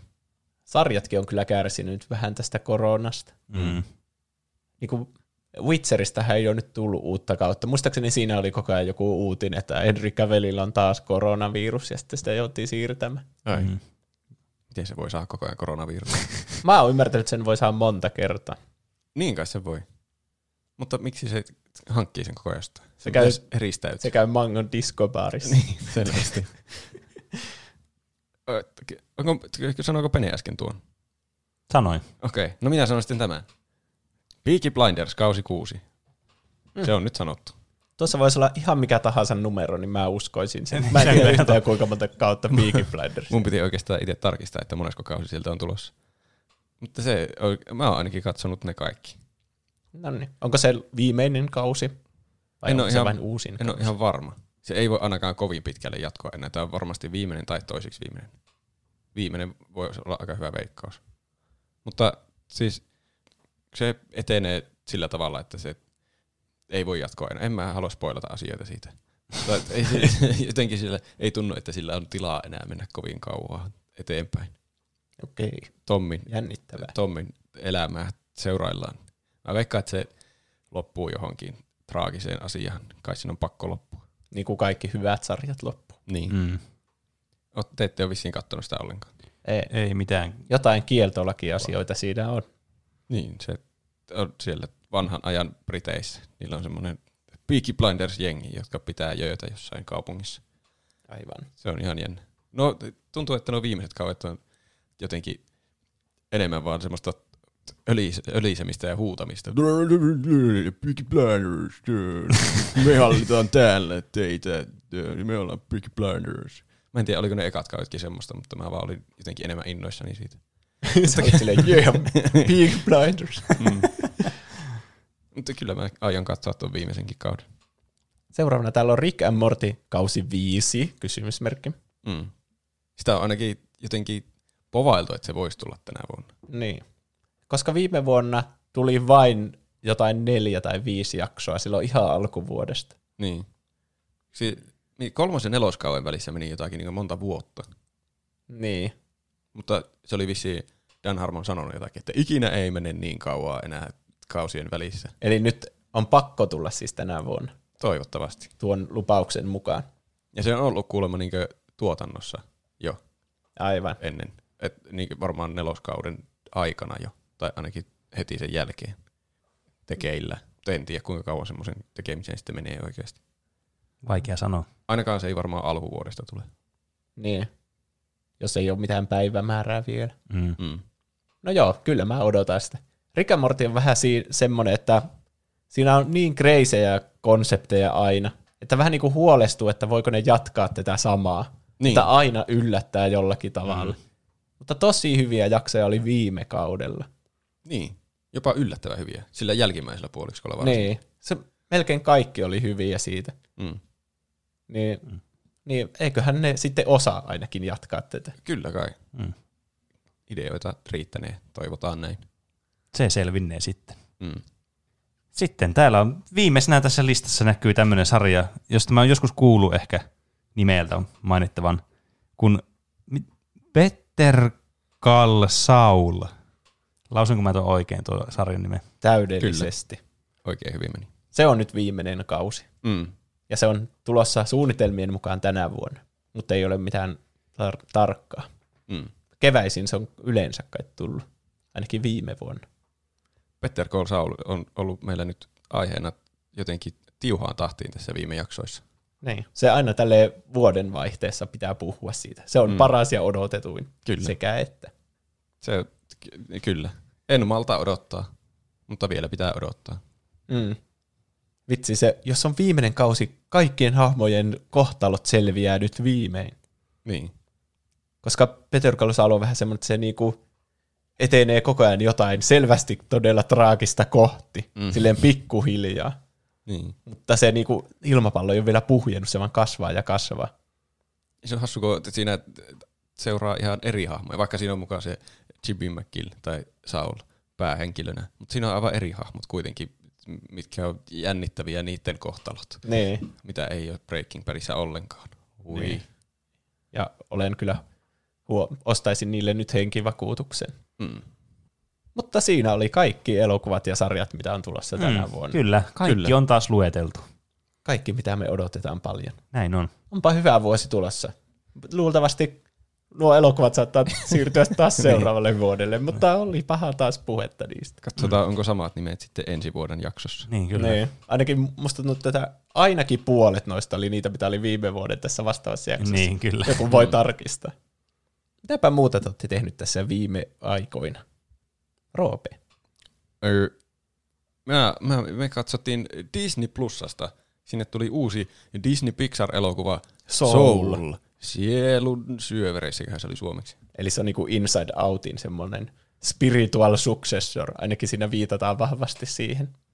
Koska se on mielen sopukoissa. Niin. Se suomennos. Totta. Ne on kyllä aika samanlaiset nimet. Se, mun mielestä se Soul toimii englanniksi paljon paremmin nimenä kuin sielun syövereissä. No se on kyllä ihan totta. Se liittyy semmoiseen musiikkiin. Aivan, niin. Soul-musiikkia kai, luulisin. Mä en kyllä musiikista niin hyvin perillä. Se olisi aika semmoista jazz-musiikkia se oli. Aika huono niin nimivalinta olisi, jos se liittyisi millään tavalla tähän soul-musiikkiin. Niin. Se oli kyllä hyvä. Ei ne ikinä oikeastaan huonoja. Mä oon käsittänyt, että tuo on herättänyt semmoista jakautuneita mielipiteitä tuo elokuva. Ai. Mutta sä ilmeisesti olit sitä mieltä, että se oli hyvä. Kyllä minä tykkäsin. Meidän piti katsoa tuo ihan niin kuin vastikään, mutta sitten tapahtui se, että me unohdettiin, kun oli niin paljon muita tekemistä, että sitten unohtu katsoa sitten. Mä tykkään Disney-elokuvista, kun niissä on aina se elokuvan opetus niin selkeästi esillä. Siinä ei tarvitse miettiä. Se tulee oikein niin kuin taotaan päähän, että no niin, tämä nyt on elämän tarkoitus. Ja se opettaa näitä Disney-kultin sääntöjä, mitä pitää tehdä. Siinä tuli... Mutta Inside Outissa on niin outo se sanoo, tai siis semmoinen, että mikään muu elokuva ei ole sitä opetusta kertonut sillä tavalla. Niin ja Inside Out opetus edes oli, mä en muista. Se, että vähän spoileri ehkä. Ehkä. Mutta liittyy niihin tunteisiin ja siihen, että niitä on erejä. Mä en muista muuta kuin, että siinä oli ne tunteet semmoisina hahmoina. Ja norsu. Voi ei se norsu, ei. Kumpi on parempi, sielun syövereissä vai mielen sopukoissa? No vaikka mä en muista siitä Inside Outista paljon mitään, niin mä muistan sen, että mä tykkäsin siitä kyllä paljon. Ehkä se. Pitäisi katsoa uudestaan se, niin voisi arvioida sillä niin paremmin. Aivan. Siinä Soulissa oli yksi semmoinen kohta, missä se niin haluttiin tehdä selväksi sen kaupungin äänekkyys, ja siellä ei ole rauhallista, ja siellä kaikki porakoneet jylläs. Niin meillä oli mahtava immersio, kun meidän naapurissa on remontti menossa varmaan 6 vuotta putkeen, joka on pitänyt loppua ainakin viikkoja sitten. niin sitten sieltä kuului siinä ajassa justiin semmoisia kauheita no niin. Surround ääni. Surround sound. Kyllä. Mm. Mitä Pene on tehnyt? No, mä oon tässä viikon mittaan pelannut mun suosikkipeliä, tai ainakin niinku yhtä mun suosikkipelistä, koska vaikea valita niinku se täydellinen suosikkipeli. Eli Bloodbornea. Ja ai että siinä on kyllä pelien peli. Se on aivan loistavaa shittiä. Ja mä vielä kaiken lisäksi olin, silloin kun mä eka kerran pelasin sitä läpi, niin mä olin missannut kokonaan sen DLCn, koska mä en tajunnut, että se peli menee heti New Game Plussaan, kun vettää viimeisen bossin läpi. Niin sitten mä pääsin nyt vihdoinkin tällä viikolla, itse asiassa tänään pääsin nauttimaan sitä DLCstä sitten. Ja odotan kyllä innolla, mitä kaikkea siellä on, mitä mä en ole vielä kokenut. Ja siinäkin pelissä on kyllä paljon semmoisia puolia, mitä niinku ei tullut koettua ensimmäisellä kerralla, koska ei ollut Pleikka Plus jäsenyyttä. Niin sitten missäs kaikki ne online featureit, mitä siinä pelissä on, jotka on yllättävän, niin kun, niitä on paljon kaiken näköistä, mitä siinä on missannut sitten. Mm. Että tämähän on niin kun, ihan niin kun uusi peli, mitä pelaa nyt, kun siinä on niin paljon sisältöä, mitä on niin kun ensimmäisellä kerralla jättänyt kokonaan niin kun pelaamatta. Mm. Ja se oli jo silloin mun yksi suosikkipeleistä, niin tämä vaan, niin kun vaan enhanssaa tätä peliä entisestään. No niin, Final Mix. Kyllä, aivan siis, kerrassa on loistava peli. Saanko kertaa Final Mix-aiheisen vitsin? No. Okay. Final Mix on siis, kun Kingdom Heartsista tulee, on ollut tapana tulla vuoden jälkeen semmoinen Final Mix-versio. Niin. Tämä perinne siis oli vain Kingdom Hearts 1 ja 2. Mutta joku Reddit, Kingdom Heartsin Redditissä oli semmoinen meemikuva, että semmoinen tyyppi katsoo iloisesti, kun siinä on 31. joulukuuta 2020. No niin, tämä vuosi loppuu ihana. Ja sitten se seuraavassa kuvassa olikin 1. tammikuuta 2020 Final Mix. Ja sitten se oli silleen, mitä helvettiä. Ja siinä oli top-kommenttina siinä postauksessa, että en malta odottaa, että pääsen taistelemaan dataa Trumpia vastaan. Okei, tuli aika hyvä. Hehe. Mä ainakin nauroin tälle. Kyllä, oikein miellyttävä. Mitäpä Juuso? Mä oon pelannut sitä Super Mario Sunshinea. Mä oon aika pitkällä, mulla on jo yli 40 niitä sen pelin tähteä, eli semmoista aurinkoa. Mm. Mutta vähän silleen ole jumissa. Mä en oikein tiedä, mitä siinä pitää tehdä. Siinä on niin epämääräisesti, että siinä kun poistuu kentästä, niin siinä kuvataan vähän niin kuin, mene tonne päin. Ja sitten mä menen ja siellä ei oikein mitään tekemistä. Ja sitten mä vaan silleen, no mä kerran lisää näitä aurinkoja, niin kai mä sitten avaan jotain tai jotain. Mm. Mm. Aivan. Se ehkä on sen pelin suuri ongelma, että siinä on ihan suunta hukassa ja ei oikein tiedä, mitä pitää tehdä. Niin kuin semmoiset pienetkin yksinkertaiset asiat, että jaa, totta kai tuo vihollinen tapetaan silleen, että mun pitää ampua sitä suuhun tällä vesikanuunalla. Vaikka se on kukka. Kyllä se saisi voimaa siinä. Niin. Ja jotenkin liikkuminen on siinä tosi epämääräistä. Jopa oli parempi siinä 64:ssä se kaikki liikkuminen. Jotenkin se jetpack, mikä siinä on, niin jotenkin se on jotenkin liian semmoinen hidas, ja se kuluu liian nopeasti. Sillä ei oikein voi liikkua hirveästi, mutta silti se on jokaisessa hypyssä niin kuin tärkeää käyttää. Mm-hmm. Että niin kuin jokaisen korkean kohan yli pitää mennä silleen, että sä hyppäät seinähypy, ja sitten sen jälkeen käynnistät sen sun jetpackin, ja sitten silleen tosi hitaasti palaat sinne samaan suuntaan. Siinä ei oikein semmoista hyvää niin kuin momentumia liikkumisessa. Mä en kyllä tykkää peleissä, jos on semmoinen joku mekaniikka, missä on rajallinen käyttömäärä jotakin. Niin. Että tulee semmoinen olo, että pitää säästellä sitä hirveänä. Niin. Kun ei tiedä, milloin saa lisää. Sitäkin pitää hakea niin kuin aina lisää jostakin vedestä, sitä niin kuin täyteen se sun tankki. Mm. Ja sitten kun sä oot jotain paikkaa sille niin kuin tutkailemassa, että mitähän täällä on, niin koko ajan tuntuu siltä, että no en mä halua käyttää nyt sitä mun jetpackia. Niin. Koska sitten mä joudun mennä tuonne ihan kentään alkuun ja täyttää sen, ja sitten tulla takaisin tänne jätti tuulimyllyn päälle tai aivan. Jotain. Mm. Mutta semmoinen peli. Musta on ihan kiinnostavaa pelata sitä vihdoin, kun sitä kaikki on hehkuttanut kuitenkin vuosien varrella. Ja sille on se täydellisesti mielipiteitä jakava näistä Mario-peleistä. Ja sitten mä sain synttärilahjaksi Final Fantasy 7 remakein. Mm. Nonni, pääsit säkin pelaamaan sitä. Niin. Mä oon nyt 2 vaiheella, että pelaanko mä kontrollin vai sen. Koska se kestää 100 tuntia. ja kontrolloi ehkä 15 tuntia. Niin. Mua kiinnostaisi paljon enemmän pelata se Final Fantasy 7 remake tällä hetkellä. Niin. Tai sitten mulla menee taas niin kuin ainakin puoli vuotta ennen kuin mä pääsen siihen kontrolliin. Niin, aivan. Niin vähän sille. Mä mietin sitä vielä. Pitää saada sun elämä kontrolliin. Vähän kontrollia mun elämään, ehkä ennemminkin. Mm. Lähettäkää viestillä, että kumpi mun kantti pelata ensin. Se on virhe. Sitten luetaan kaikki ne ensi jaksossa. Mä en tiedä. Laittakaa iTunesin 5 tähden arvosteluun, että kumpi mun pitäisi pelata ensin. Se on hyvä. Mutta onko sitten kaikkien lempisegmentin vuoro? Eli miten meni noin niin kuin omasta mielestä? Meillä oli jouluaattona, tai joulujaksossa oli se, että me ränkättiin niitä jouluruokia. Ja siihen liittyen tuli jonkin verran niitä korjauksia. Muun muassa Lollipepa Lol laittaa, limppu on hyvää. Kyllä. Ja Son of the Zeus laittaa, laatikot maistuvat hyvältä ja porkkanalaatikko on paras kaikista. Mä söin jouluna taas laatikoita ja mun täytyy sanoa, että porkkanalaatikko oli yllättävän hyvää. Se oli parempaa kuin mitä mä muistin. Mun täytyy sanoa kans, että mä haluan sanoa, että mun mielestä laatikot on hyviä. Mä nyt on todennut, ne on hyviä. Mutta sitä mieltä mä muistaakseni oli siinä joulujaksossakin. Niin kuin. Minä sanon, että teidän korjauksenne voi laittaa suoraan kahtopaikalle. Mun mielestä limppukorjaus oli aika hyvä. Se oli kyllä tavaton. Siitä tuli ehkä eniten viestejä, sitä limppuasiasta. En voi ymmärtää. Te olette siis väärässä. Me ei enää muuteta meidän ränkkäystä kuitenkaan. Sitten tuli tämmöinen pitempi korjaus. Moikka taas, kuuntelin teidän Hollywood-näyttelijää jaksoa, enkä nyt jaksa alkaa saarnaamaan näyttelijöiden puuttumisesta, koska niistä olette varmasti kuulleet. Kyllä. Tämä alkaa todella lupaavasti. Mutta jaksossa pyörähti mainintaa vuoden 1996 Romeo plus Juliet -leffasta, joka siis sijoittuu moderniin eli 90-lukulaiseen levottomaan ja likaiseen suurkaupunki Veronaan.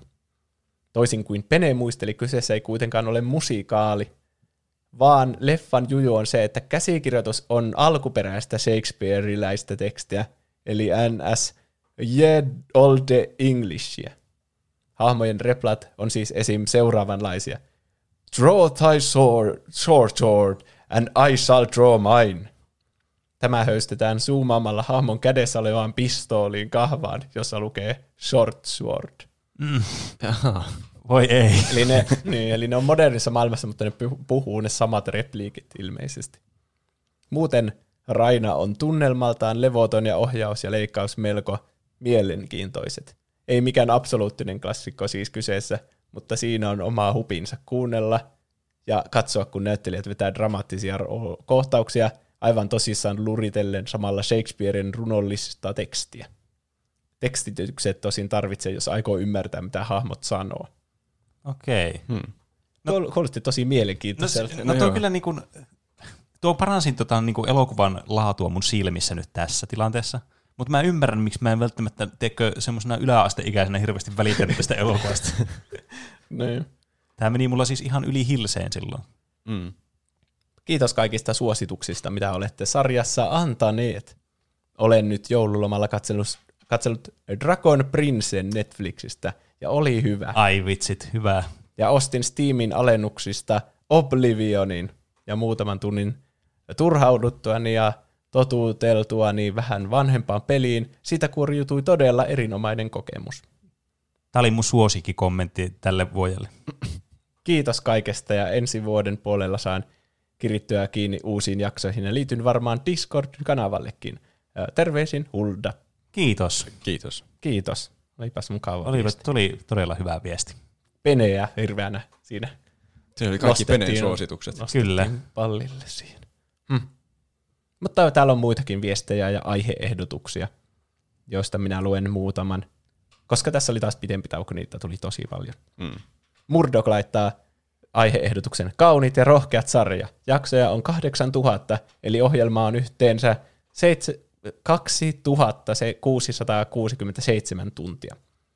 Kattavaahan tuplahyppyjaksoa tästä ei saa ennen kuin on katsonut kaikki jaksot. Kuulostaa semmoiselta, niin kuin, tiedättekö, kiirastuleelta, semmoiselta, missä sä joudut katsomaan kaikki niin kaunit ja rohkeat jaksot silleen niin kuin putkeen. Niin, kyllä. joku rangaistus jostain pahasta. Niin. Siis mä katsoin salkkareita yksi päivä joululomalla. Ja siinä lukee siinä kulmassa, että jakso. Ja se oli niinku nelinumeroinen luku, joka alkoi 3. Eli salkkareitakin on yli 3000 jaksoa. Ei herranen aika. Se on kyllä monta jaksoa. Se on kyllä tajunnan räjäyttävä. Mä mietin, että tässä on pakosti joku virhe. Tai joku vitsi. Tai joku sketsi. Mikä sun lempi salkkarijakso? No varmaan 2627, kun Ismolta on ollut mun kiisseli. Se on kyllä hyvä valinta. Luumu kiisseli. Se on meidän lemppari ainakin. Kyllä. Petri sanoi, että jaksojen järjestäminen myös romanttisuus järjestykseen kiinnostaa. Mm. Kyllä, pitäähän nekin ränkätä jotenkin. Totta kai. Niin. Moonlight jatkaa samalla linjalla. Ränkätkää kaikki James Bond-leffat ja kertokaa juonitiivisteet. Sekin on hirveä urakka. Vaikka on nähnyt kyllä varmastikin kaikki James Bond-elokuvat silleen niin kuin lapsena vähintäänkin. Ainakin useimmat. Voi sillä olla jotakin aivan obscure-elokuvia välissä. Joskin ne kaikki on kyllä tullut telkkarista. Mm. Monta kertaa. Niin. Et sen takia niitä nyt on nähnyt. Mä keksin tosta hauskan kilpailun, mutta en kerro sitä teille. Ai, mäkin oon miettinyt James Bondista jotain, mutta en ole kyllä vielä kovin hienosäätänyt sitä. Elvyn toivoo Avatar The Last Airbender-animaatiosarjaa. Sen mä oon kattonut kokonaan. Se on kyllä hyvä sarja. Ihan tosi hyvä. Mä en ole nähnyt sitä kokonaan, mutta kyllä niin nähnyt jaksoja sieltä ja täältä, ja kyllä se on hyvä sarja. Ja pitäisi varsinkin katsoa se, kun mä oon suositellut sitä Dragon Princea. Ja se on samoilta tekijöiltä. Ai, sitä on liikaa. Mä en jaksanut enää sitä, mikä se on, se jatkosarja sille Avatarille, jossa on päähenkilönä joku toinen, joku vesi. Niin se, onko se Korra? Korra, joo. No. Sitä mä en enää jaksanut katsoa, mutta Avatar itsessään on semmoinen täydellinen kokonaisuus. Ja sitten Moonlight laittoi vielä kyllä, toi edellinen ja lisää fanfickia Juusolta. Se oli meidän yksi pidetyimmistä jaksoista viime vuodelta. Saa nähdä, mitä tänä vuonna keksitään. Niin. Niinpä. Ystävänpäivä on taas tulossa. Reilun kuukauden päästä. Kyllä. Onko teillä mitään Paprikamix-suosituksia tälle jaksolle? Enpä muistanut koko Paprikamix-osiota. No, onneksi minä muistin, joten siirrytään siis toiseen suosikkiosioon, eli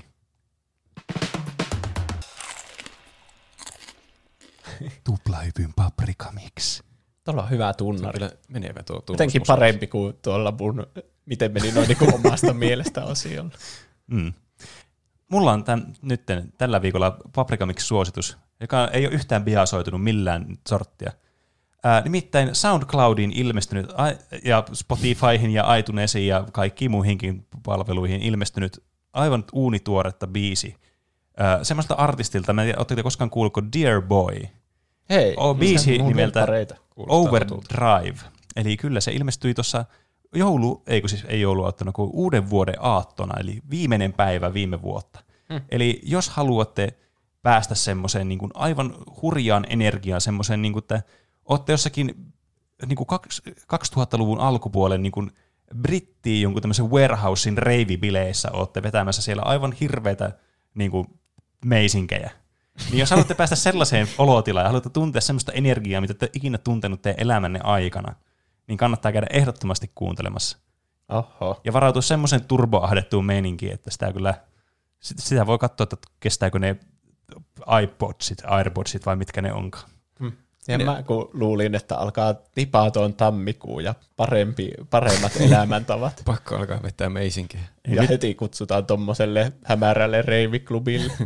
Kyllä. Niin käykää kuuntelemassa Dear Boy Overdrive-niminen kappale. Mä itse asiassa kävin jo siellä hämärällä klubilla vetämässä meisinkejä. Oli kyllä vauhdikasta menoa. Kyllä. Nonni. Mä en ole vielä kuunnellut.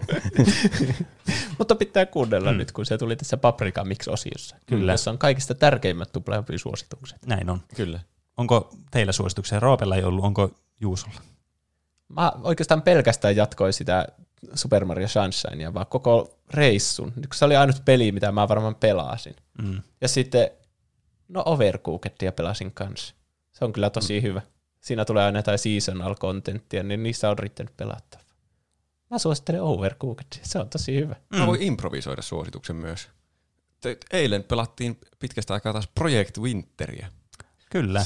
Siitä tulee hauskempi vaan niin pelikerran, niin joka pelikerran jälkeen, tai sen aikana myös. Kyllä. Siinä on aika iso semmoinen learning curve aluksi, että oppii pelaamaan koko peliä. Että se niin kuin, että impostor-homma menee vähän niin ohi siinä alkupeleissä, mutta eilen me päästiin se kertaalla jo läpi. Oho. Nonne. Kyllä. Siinä on kyllä hyvä suositus. On. Siinä oli varmaan kaikki jutut tähän jaksoon. Kyllä, kyllähän tässä jaksossa on ollut jo paljon sisältöä, niin täytyy varmasti jättää myös tuonne ensi viikkoon sitten sisältöä. Niin. Kiitos kaikille, jotka kuuntelitte. Kiitos kaikille, jotka vierailette meidän merch-kaupassa tuplahyppy.fi/kauppa. Ja sitten ne iTunes-arvostelut on tosi hyödyllisiä. Niin. Jos haluatte osallistua keskusteluun, niin voitte tehdä sen meidän Instagramissa ja Twitteristä. Löytyy nimellä Tuplahyppy. Ai niin, tämähän on tärkeä asia kanssa. Ja sekä voitte lähettää myös meille sähköpostia osoitteeseen podcast@tuplahyppy.fi. Tässä tapahtuu nyt tämmöinen switcheroo, että mä kerrankin ensimmäisenä luin. Tämä hassusti päin. Juuso on nyt Pene. Niin. Minä olen sinä. Uudet kujeet. Ja toivotetaan myös kuuntelijoille mahtavaa uutta vuotta 2021 ja toivotaan, että se on parempi kuin edellinen vuosi. Näin tehdään. Mutta se riittänee nyt tältä erää. Asia on sitten sillä käsitelty ja ensi viikolla nähdään. No, on se hämmentävä. Hei hei. Moi moi.